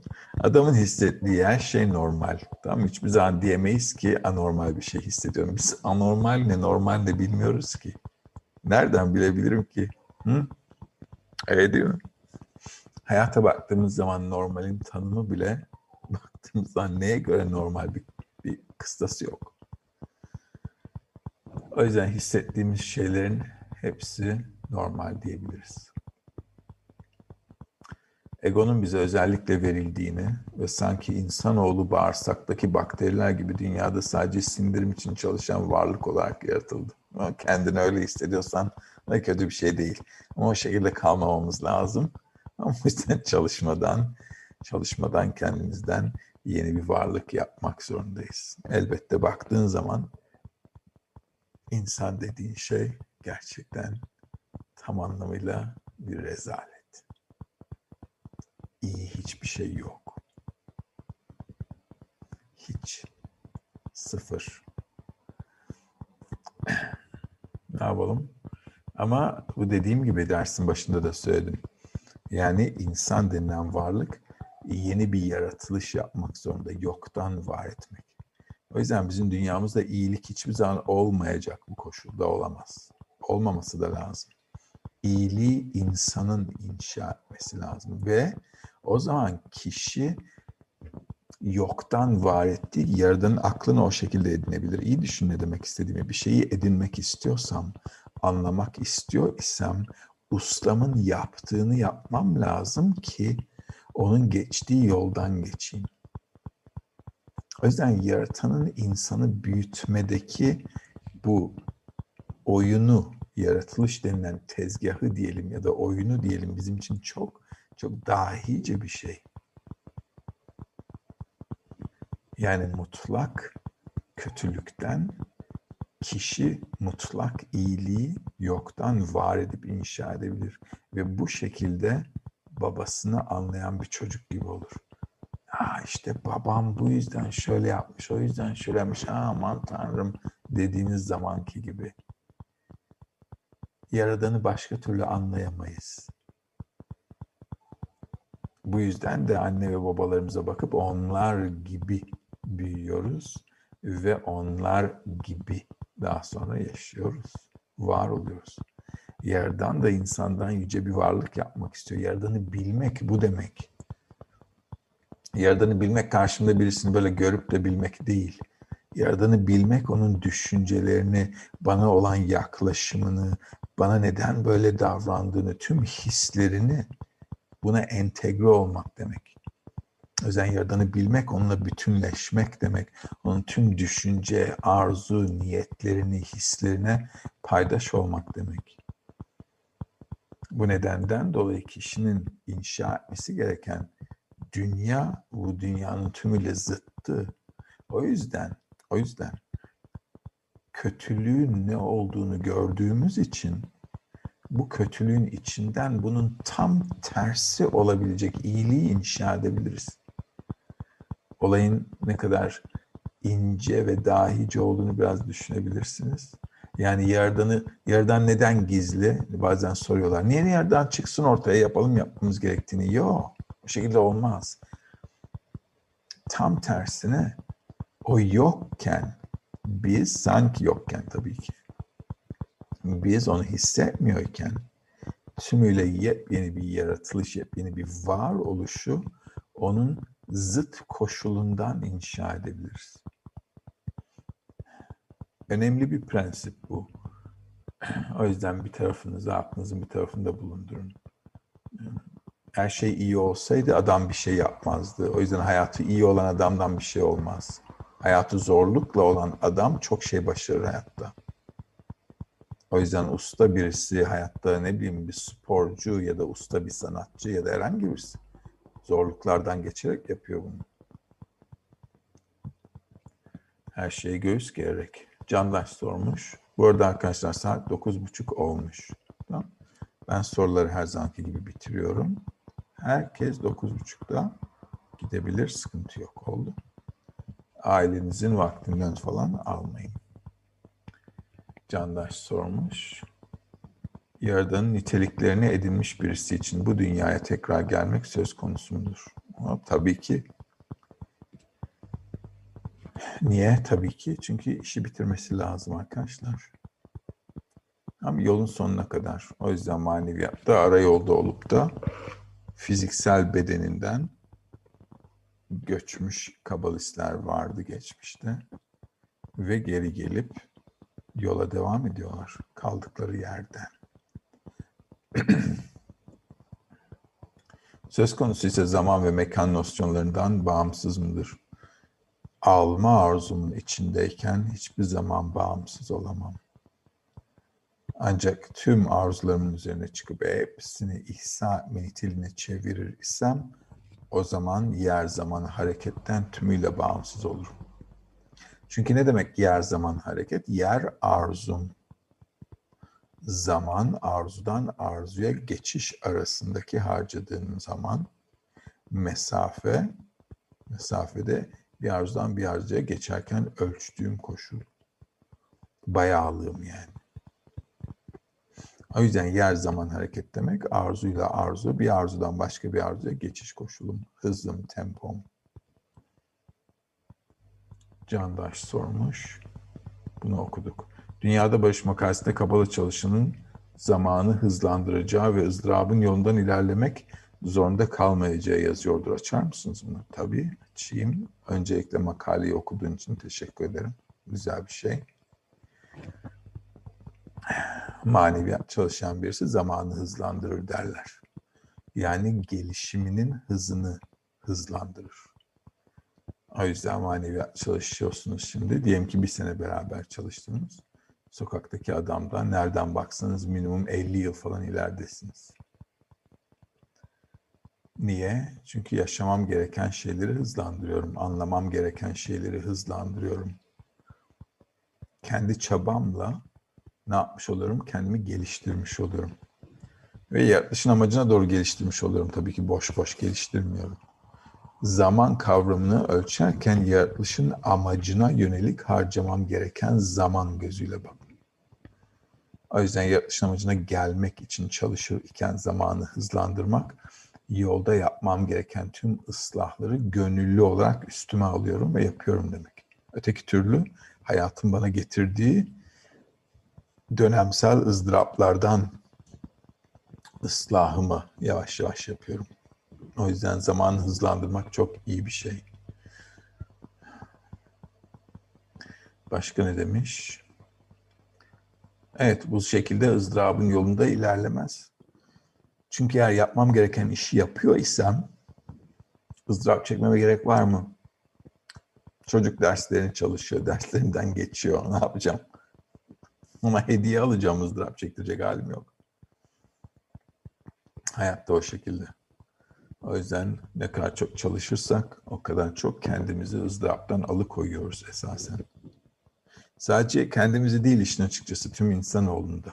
Çünkü hepimiz integral böyle entegre bir sistemin parçasıyız. O yüzden her kim kendi ıslahını yaparsa, gönüllü olarak çalışırsa bu yolda kendisini değiştirmek, düzeltmek için tüm dünyayı iyiliğe çekiyor derler. Deniz sormuş, virüsün herkese eşitlediğini söylemek nasıl mümkün olabilir? Sadece aşı olayını ele alın. Neredeyse tamamını birinci dünya ülkeleri aldı ve çoğu gelişmemiş ülke 2022 ve sonrasını beklemek zorunda. Ayrıca toplumda belirli grupların daha çok baskıya uğraması nedir? İnsan dünyayı kendi niteliklerinden görürden daha öte bir hal değil mi bu? Virüsün herkese eşitlediğin demek şu demek. Kim olursam olayım löp diye beni götürebilir demek. Bu bir. İkincisi aşı hiç kimseye garanti değil. Onu da söyleyeyim. Yani aşı oldum, şimdi de hasta olmayacağım diye düşünmek son derece sakıncalı. Üç, aşının yan etkileri var. Bilmiyorum haberleri okuyor musunuz? İstatistikleri okuyor musunuz? Okay. Bu aşıların çoğu insanda yan etkiler yapıyor. O yüzden hiç kimse ben aşı oldum, eski hayatıma geri dönerim ve çifte telli sazımı çalar oynarım diye bir şey olmayacak.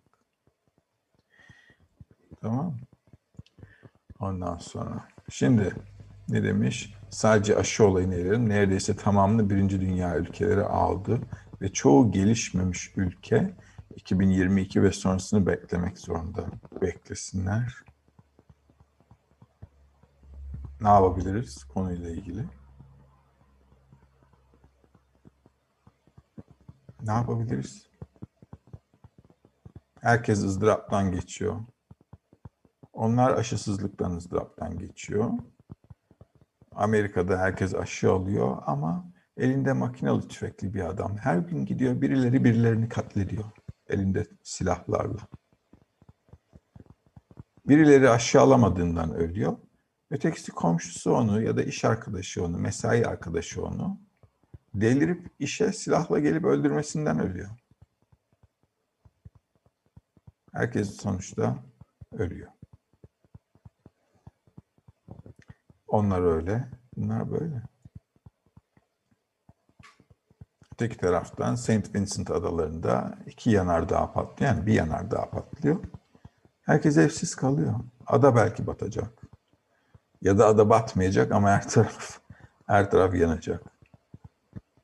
Yani kimseye kaçış yok. Onu söylemek istiyorum. Hayat eşit. Kimseye kaçış yok.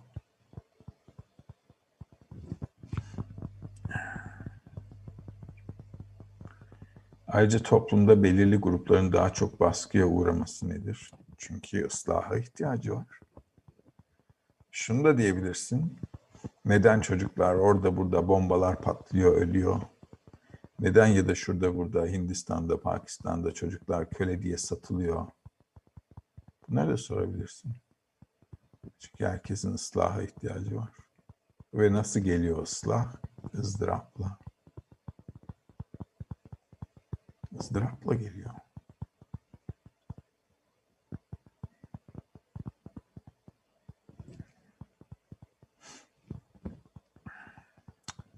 O yüzden hiç kimsenin bir ayrıcalığı yok. Hollywood'da yıldız olup 30 yaşındaki oğlun da löp diye ölebiliyor. Ya da çok zengin olabilirsin. Ailen trafik kazasına da Allah korusun gidebilir.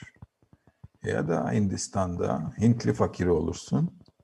Ölürsün. Cesedin de orada köşe kenar mahallenin kenarında bir yerde ateşe verir yakarlar. Öyle gidersin. Hayatın hiç kimseyle bir şakası yok ki. O yüzden o Amerika'da yaşıyor, aşıyı almış, aşıyı alıyor, ertesi gün trafik kazasında gidiyor. Hesap kitabı öyle yapamayız. Yani bu tek boyutlu olaya bakmak gibi olur. O yüzden tüm sistemi genel olarak düşünmeniz lazım. Hiç kimse ızdıraptan muaf değil. Sadece kendi ülkemizi ele alalım. Tamam mı? Çünkü her ülke minik bir dünya gibi. Her ülkeyi dünya gibi görün. Tamam mı? Ve her ülkeye bakarsanız her ülkenin zengini var, fakiri var, zenginin mutsuzu var, zenginin daha çok mutsuzu var, fakirin mutsuzu var, fakirin mutlusu var bir de. Öyleleri de var. Her şeyden her şey var. Ama genel olarak herkes aynı ülkede, yani hepimiz aynı gemideyiz, aynı kayıktayız ya da aynı dünyadayız fark etmez. Ama sonuç itibariyle o gemi limana varmak zorunda.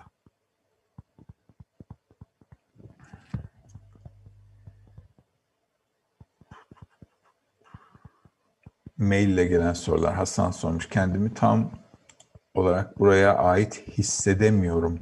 Ama eğitime katılmadan da edemiyorum. Nam yüklemeliyim. Bilmiyorum.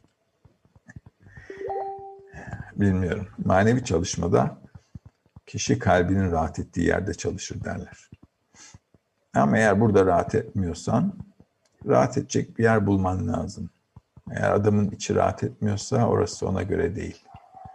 Tek taraftan dersten de kendimi ayıramıyorum diyorsan böyle biraz çalış bak bakalım nasıl gidiyor. Yokla kendini. Adamı ikna edemem. İkna etmek iyi bir şey değil insanı. İnsan o yüzden ne yapıyorum? Kimseyi de davet etmedim. Herkes kendiniz bulup geliyorsunuz. Kişi ikna edilmez. Eğer kişi arıyor ise, içinde bir boşluk varsa, bunu bir şekilde doldurmak istiyorsa, nerede bunu dolduruyor ve kalbi rahat ediyor, orada yapmalı. Öteki türlü işin tadı yok. Koray sormuş, iyilik yoksa kötü ile iyi arasındaki inşayı nasıl ve ne şekilde gerçekleştireceğiz? Nasıl iyilik yoksa? Şimdi nerede Koray? Burada mı Koray? Ben diyelim sana bir milyon dolar getirdim çantada. Sen bana ay bu çok kötülük mü diyeceksin? Adam alma arzusunda kendisini iyi hissediyorsa bu dünya için ne diyor? İyi diyor. O yüzden bazı insana bakıyorsun diyor ki abi hayat güzel. Yani o gün için güzel. Yarın ne olacağı belli değil. Sıkıntı o zaten. Yarın ne olacağı belli değil. O yüzden kötü demek hayatımıza baktığımız zaman her an her şeyin tadı tuzu kaçıyor ve kaçabilir. Adam o yüzden her zaman yarın endişesiyle yaşıyor. Yani hayatta bugün her şey o iyi olsa bile adamın kafasında yarın ne olacak durumu var. Yarını düşünmüyorsa zaten hayvansal seviyede yaşıyor demek. Çünkü hayvanlar da yarını düşünmez. Hep içinde bulunduğu anı yaşar. Ama insan farklı bir varlık. Yarının hesabını yapabilir. Bu yüzden iyi, kötü bunlar her şey kişinin alma arzusuna göre tanımladığı şeyler. İyi ve kötü arasındaki inşayı yapabilmemiz için kötü olanın tam olarak ne olduğunu, iyi olanın da tam olduğu, tam olarak ne gördüğünü olduğunu görmem lazım. İyi ve kötü arasındaki ayrım yapabilmem için hem egomun ne kadar kötü ve nelere bana mal ol yani bana nelere nasıl denir ona neye mal ettiğini mi neye mal olduğunu görmem lazım. Yani egomun bana ne kadar zarar verdiğini görmem lazım. Tam anlamıyla kabus olduğunu öteki taraftan da yaradanı ifşa etmesi lazım adamın ki sevginin ne olduğunu da görsün. Hayatta iki zıt koşul beraber olmadan aynı zamanda izlenim sahibi olamam, köprüleyemem de. Bu yüzden maneviyatın ilk prensibi yaradanın ifşası. Bunu yapmam lazım. Bu yüzden bu ders önemli. Kısa bir ders ama ders çok önemli. Çünkü Yaradan'la aramdaki inşa edeceğim ilişkinin temelinde her şeyi ilk etapta onunla ilişkilendirmeye yönelik yaklaşım kurmam var. Ama adam kötülüğü, şimdi biz kötülüğü yavaş yavaş keşfedeceğiz. İyiliği inşa etmek için Yaradan'a ihtiyacımız olacak. İyilik varsa eski kabalistler niye böyle bir yaklaşım içerisindeydiler? Nasıl bir yaklaşım içerisinde? İyilik keşfeden içini var. O da bir yerden ihsa etme niteliğinde kişi kıyafetlenirse. İyilik bu demek.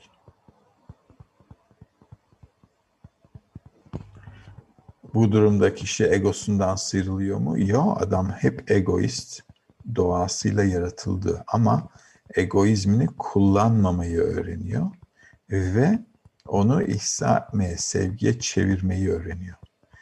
Ama iki koşul aynı insanın içinde olmak zorunda. Yoksa izlenim sahibi olamaz adam. Gece gündüz iyi, kötü, güzel, çirkin, acı, tatlı. Hep iki zıt koşulu aynı kişi hissediyor.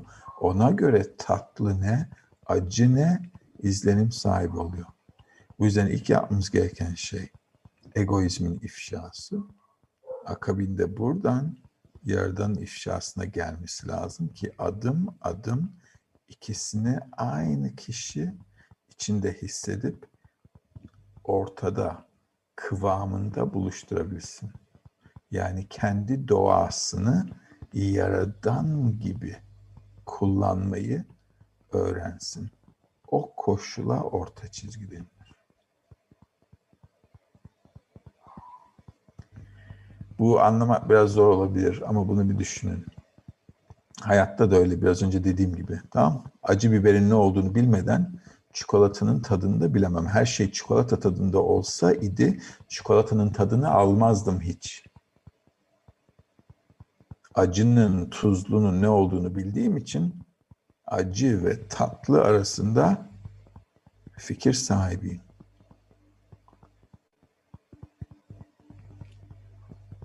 Toplumda yapabileceğimiz iyilikler derken dostların bir araya geldiği topluluğu mu kastediyorsunuz? Tabii. Aynen. Dostların bir araya geldiği topluluk haricindeki topluluklarda yani sokaktaki adama iyilik yapmak hakkında ne düşünmeliyiz? Sokaktaki adama iyilik yapmak hakkında ne düşünmeliyiz? Sokaktaki adama iyilik yapmak derken onun için iyi olan ne?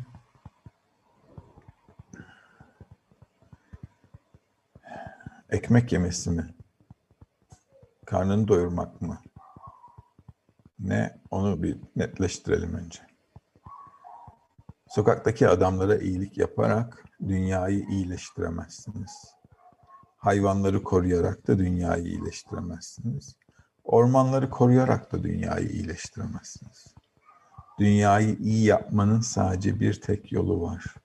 Sadece bir tek yolu var insanı iyi yapmak.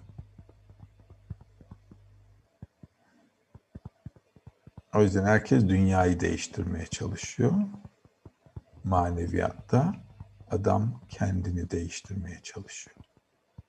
O yüzden dünyaya bir iyilik yapmak istiyorsa kişi kendini değiştirmeli. Bu şekilde. dışarıdaki toplumu açlıktan ölüme bırakalım demiyorum. Yanlış anlamayın beni. Tamam Uç noktalara çekmeyin. Ne demek istediğimi. Dünyaya iyilik yapmak demek adamın kendisini iyi bir insan yapması demek. İyiliğin ne olduğunu anlarsak o zaman olur. Dışarıdaki adama da öyle sadaka verip de kendini bir şeyler sanıp kibrinden geçinmeyen adamlar da var.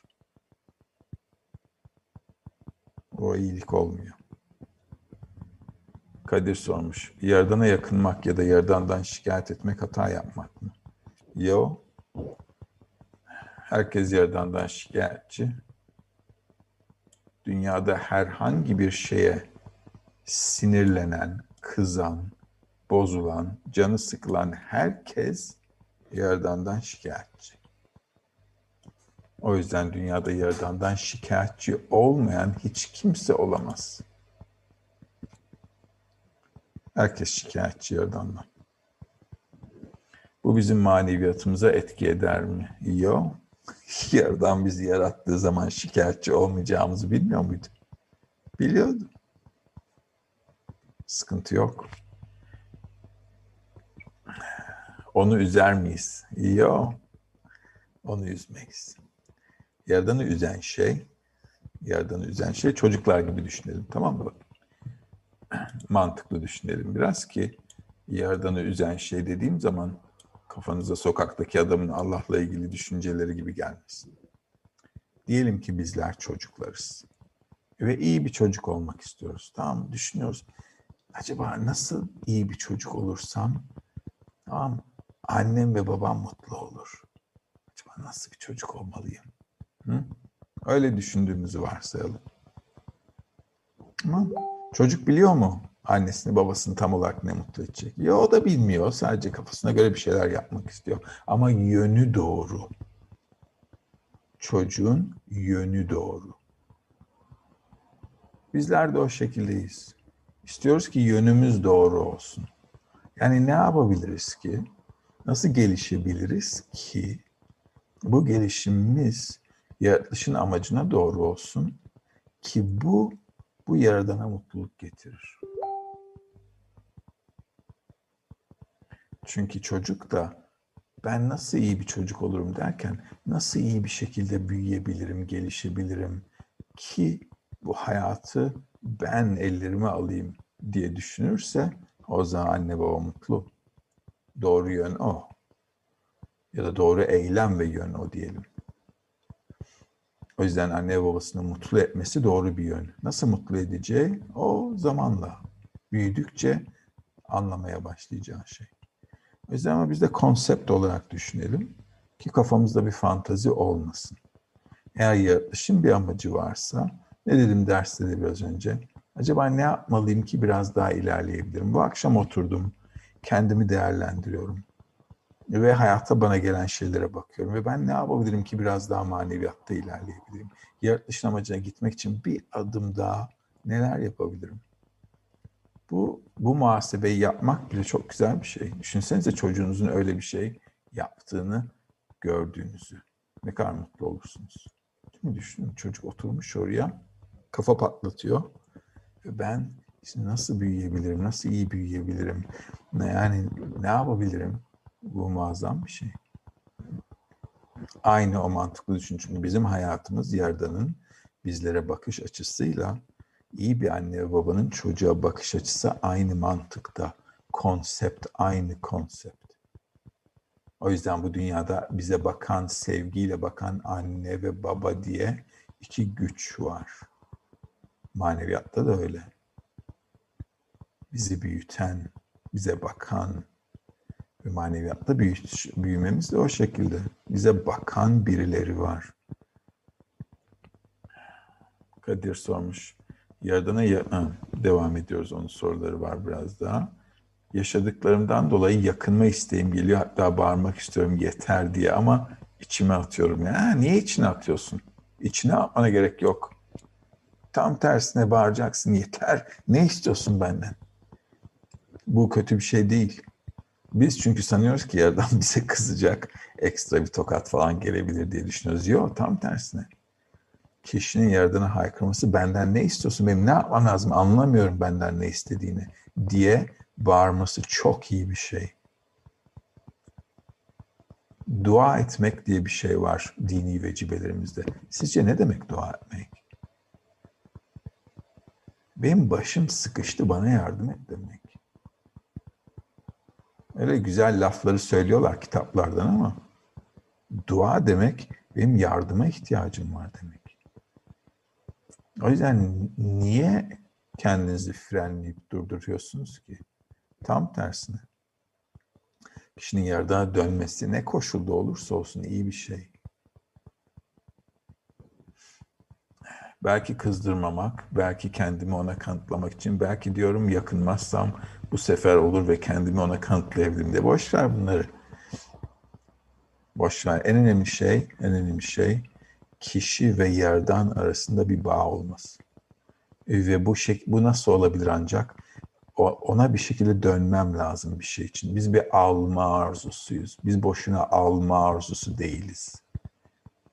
İstiyoruz. Ne istiyoruz ve kimden alabiliriz? Tamam mı? Cevap, bunu, cevap vermemiz gereken sorular. O yüzden Yaradan ihsan edebilen, verebilen, ki bizi alan olarak yarattı. Aramızda başka türlü bağ olamaz Yaradan'dan istemezsem. Eğer istemez isem onun verecek bir kabı yok. Verecek kimsesi yok. O zaman benimle onun arasında bir ilişki yok. Bu yüzden kişinin kişi sanmamalı ki yaradan kızar vesaire. Yok. Tam tersimize bazen çocuklarımız blue çağına gelince asabi oluyorlar. Ha? Böyle biraz asiyorlar ve hoşuna gidiyor babanın. bizimki büyüyor diyoruz. Hı? Bu şekilde niye? Çünkü gelişim göstergesi. Gelişiyor, büyüyor, karakteri oturmaya başlıyor. Kendi çapında tripleri oluyor. Hı? Ve bu, bu farklı bir safa. Kötü bir şey değil. Cem sormuş. Yayınlarınızda içinde bulunduğumuz pandemi sürecini çok uzun yıllar boyunca yaşayacağımızın bir gerçek olduğunu söylemiştiniz. Önümüzdeki kısa dönemde bu hastalığın kontrol altına alınması insanoğlu için sadece geçici ve yanıltıcı bir durum mudur? Tabii. Tabii ki arkadaşlar bakın neden onu da söyleyeyim. Doğanın kanunu daha önce belki duymuşsunuzdur denge üstüne. Eğer denge yok ise hayat bize denge koşulunu getirecek şeyler getirir. Bu pandemide ne yapıyor bize? Tüketimi azalttırıyor. Saçma sapan şeyler üretimini azalttırıyor. İnsanları şimdi ihtiyaç ekonomisine sokacak. Bırakın ihtiyaç ekonomisi yani ekmek bulursak iyi olacak. O şekilde. Dünya iyi şeylerden geçmeyecek. Hayat bizi raya sokacak. Şimdi diyelim ki biz aşı bulduk. Tamam mı? Hani buldular aşı vesaire. Eğer bu dengeyi kuramadığımız sürece ne olacak sanıyorsunuz? Bugün Covid-19 vardı, yarın Covid-21 çıkar. Niye? Çünkü hayat denge üstüne kurulu. Dengeyi oturtmazsan ben sana dengeyi oturturum diyor. Bu kadar basit.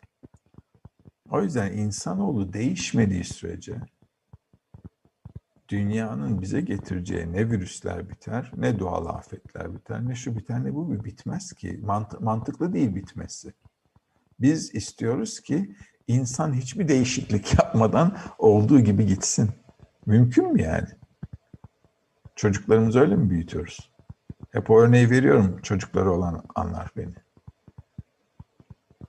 O şekilde. O yüzden bu pandemi geçmez. Geçse de başkası gelir ve daha kötüsü gelir onu da söyleyeyim. Daha kötüsü.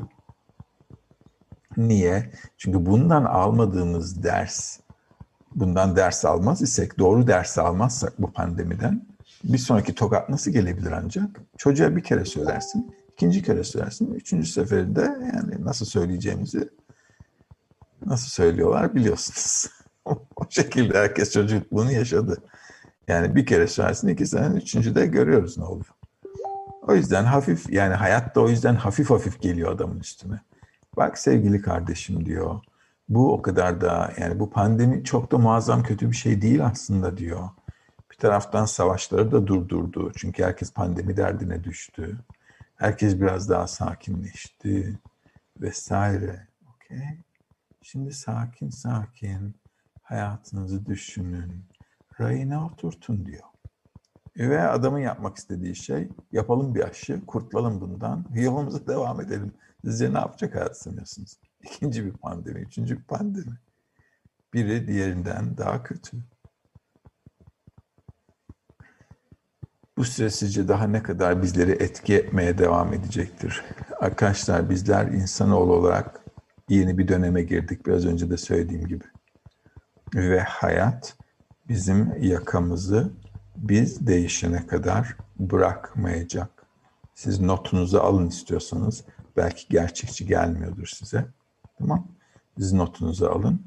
Hayat yeni şeyler getirdikçe bize göreceksiniz ki insan ya paşa paşa değişecek ya da tokadı yiye yiye yiye böyle yumuşayıp değişecek. Hayatın başka bir yolu yok. Yani Yaradan'ın elinde iki olay var. Yani Yaradan'ın elinde aslında bir tek var olay. O da sopa. Yaradan'ın elinde sadece sopa var. Kabalistin elinde sadece eğitim var. Biri zorlayarak, ötekisi öğreterek. Başka hiçbir yol yok hayatta. O yüzden evde de öyle. Annemiz var, merhametli. Babamız var, o biraz, babanın tavrı biraz daha farklı. O anne kadar sabırlı değil. O kaşını çattığı zaman o birden patlıyor. O, ona, o her an her an her şey olabilir onda. Ama anne biliyoruz ki biraz daha yumuşak, biraz daha sabırlı, anlayışlı vesaire. Hayatta da o şekilde. O yüzden bunu oturtmanız, bunu çok iyi anlamamız lazım. İnsanoğlu değişmeye başlamak zorunda. Çünkü bundan sonrası artık sadece daha çok itiş, itiş, itiş olacak. Boşuna birçok insan şimdi arayış içerisinde değil. Önümüzdeki yıllarda göreceksiniz birçok insan, binlerce insan hayatta boş hissedecek. Çünkü hayat bizden her şeyin tadını tuzunu alacak. Tam anlamıyla sizden nasıl hayatın tadı tuzunu aldığı saman gibi, ot gibi hayatınız herkesten alacak. Bu şekilde. Başka yapacak bir şey yok. O yüzden bu süreç geçmeyecek ve geçmesi de pandeminin geçmesinden yana da değilim işin açıkçası onu da söyleyeyim. Ümit ediyorum ki geçmez. Çünkü herkesi bir taraftan e, düşündürtmeye başlıyor. Hayatımız ne olacak, ne bitecek vesaire. Herkes diken üstünde. Ama hiç sanmayın ki bu pandemi geçecek ve biz de hayata, normal hayata geri döneceğiz. Hayat bizi dengeye getirene kadar her türlü sorunla yüz yüze geleceğiz. Sadece bu da değil. Geçen sene kıtlıktan bahsediyordum. Birçok ülkede şu anda süpermarketlerde yiyecek yok. Birçok ülkede. Biz haberlerde magazinle o kadar dolu olduğumuz için ülkemizde hala magazin haberlerinin içine battığımız için diğer ülkelerde açlıktan mı ölüyorlar, kıtlıktan mı ölüyorlar haberimiz yok. Bu süreç sizce daha ne kadar dıdıdı etti? İnsanlar geliş, gelişimleri adına sizce pandemiye karşı nasıl bir sınav veriyor?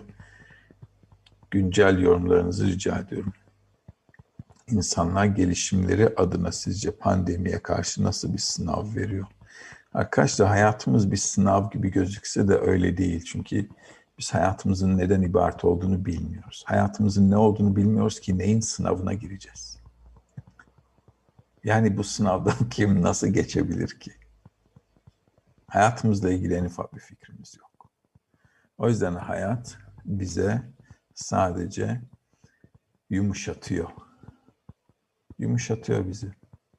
Egomuzu yumuşatıyor. Eskiden yaşlandıkça alma arzumuz azalıyordu. Şimdi hayatın zorlukları insanı hayattan uzaklaştırıyor. Hayattan bir şey istetmiyor. Aman boş ver dedirtiyor. Buna da lanet olsun dedirtiyor. Buna da, buna da bunu da bıraktım. Bunu da istemiyorum. Mesela hepimiz isteksiz olduk. Canımız bir şey istemiyor. O yüzden bu bir sınav değil.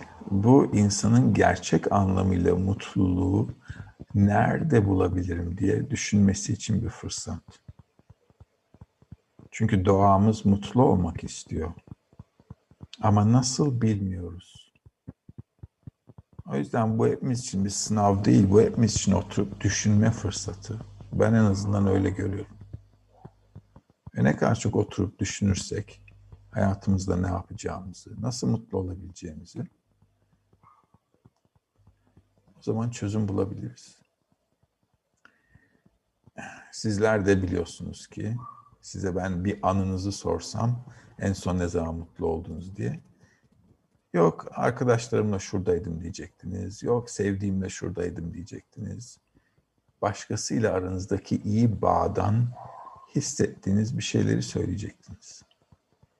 Ve bu hepimize bir işaret. Mutluluk sadece insanların arasında. Ne aldığım yeni gömlekte, ne aldığım yeni ayakkabıda ama mutluluk insanların arasındaki güzel, iyi bağda.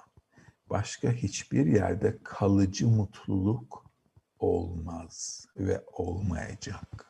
Olamaz da. O yüzden insanoğlu bunu yavaş yavaş keşfetmeye gelecek. Öğrenirsek ve gönüllü bir şekilde yapmaya çalışırsak o zaman hayat rayına girer. Yapmadığımız sürece rayına girmeyecek. Sevgili arkadaşlar, burada da bugünümüzü bitirebiliriz. Kendinize iyi bakın. Sevgiyle kalın. En önemlisi sevgiyle kalmak. Tam bu arada dersler. Bu arada biraz böyle hani hafif yani limon bitiriyoruz dersleri ama iyi bir olumlu bir mesaj vereyim ben dersin sonunda. Tamam. tamam. Yaratılışımızın amacı, yaratılışın amacı gerçekten mutlu olmak. Ve biraz önce dediğim gibi mutluluk sadece insanla insan arasındaki sevgide olur. Ve hepimiz göreceğiz ki biraz çalışalım. Göreceğiz ki hayatımızda hayatımızdaki tek eksiklik bu ve hayatın tüm tatları da iki insan, üç insan, beş insan, on insan dostların arasındaki sevgi bağıdır. Eğer insan dostlarıyla arasında, insanlarla arasında sevgi hissederse, aç olsa bile açlığını hissetmez. Çünkü sevgi her şeyi doldurur, her şeyi doyurur, tüm boşlukları, eksiklikleri tamamlar. Bunun üstüne biraz düşünün ve göreceksiniz ki en mutlu olduğumuz anlar her zaman iyi ilişkilerimiz, sevgi bağımız olduğu insanlarla birlikte olduğumuzda. Ve bunun maneviyat demek, bunun sürekliliği demek. Ve yaradan demek, bu sevgi bağında hissedilen şeyler demek.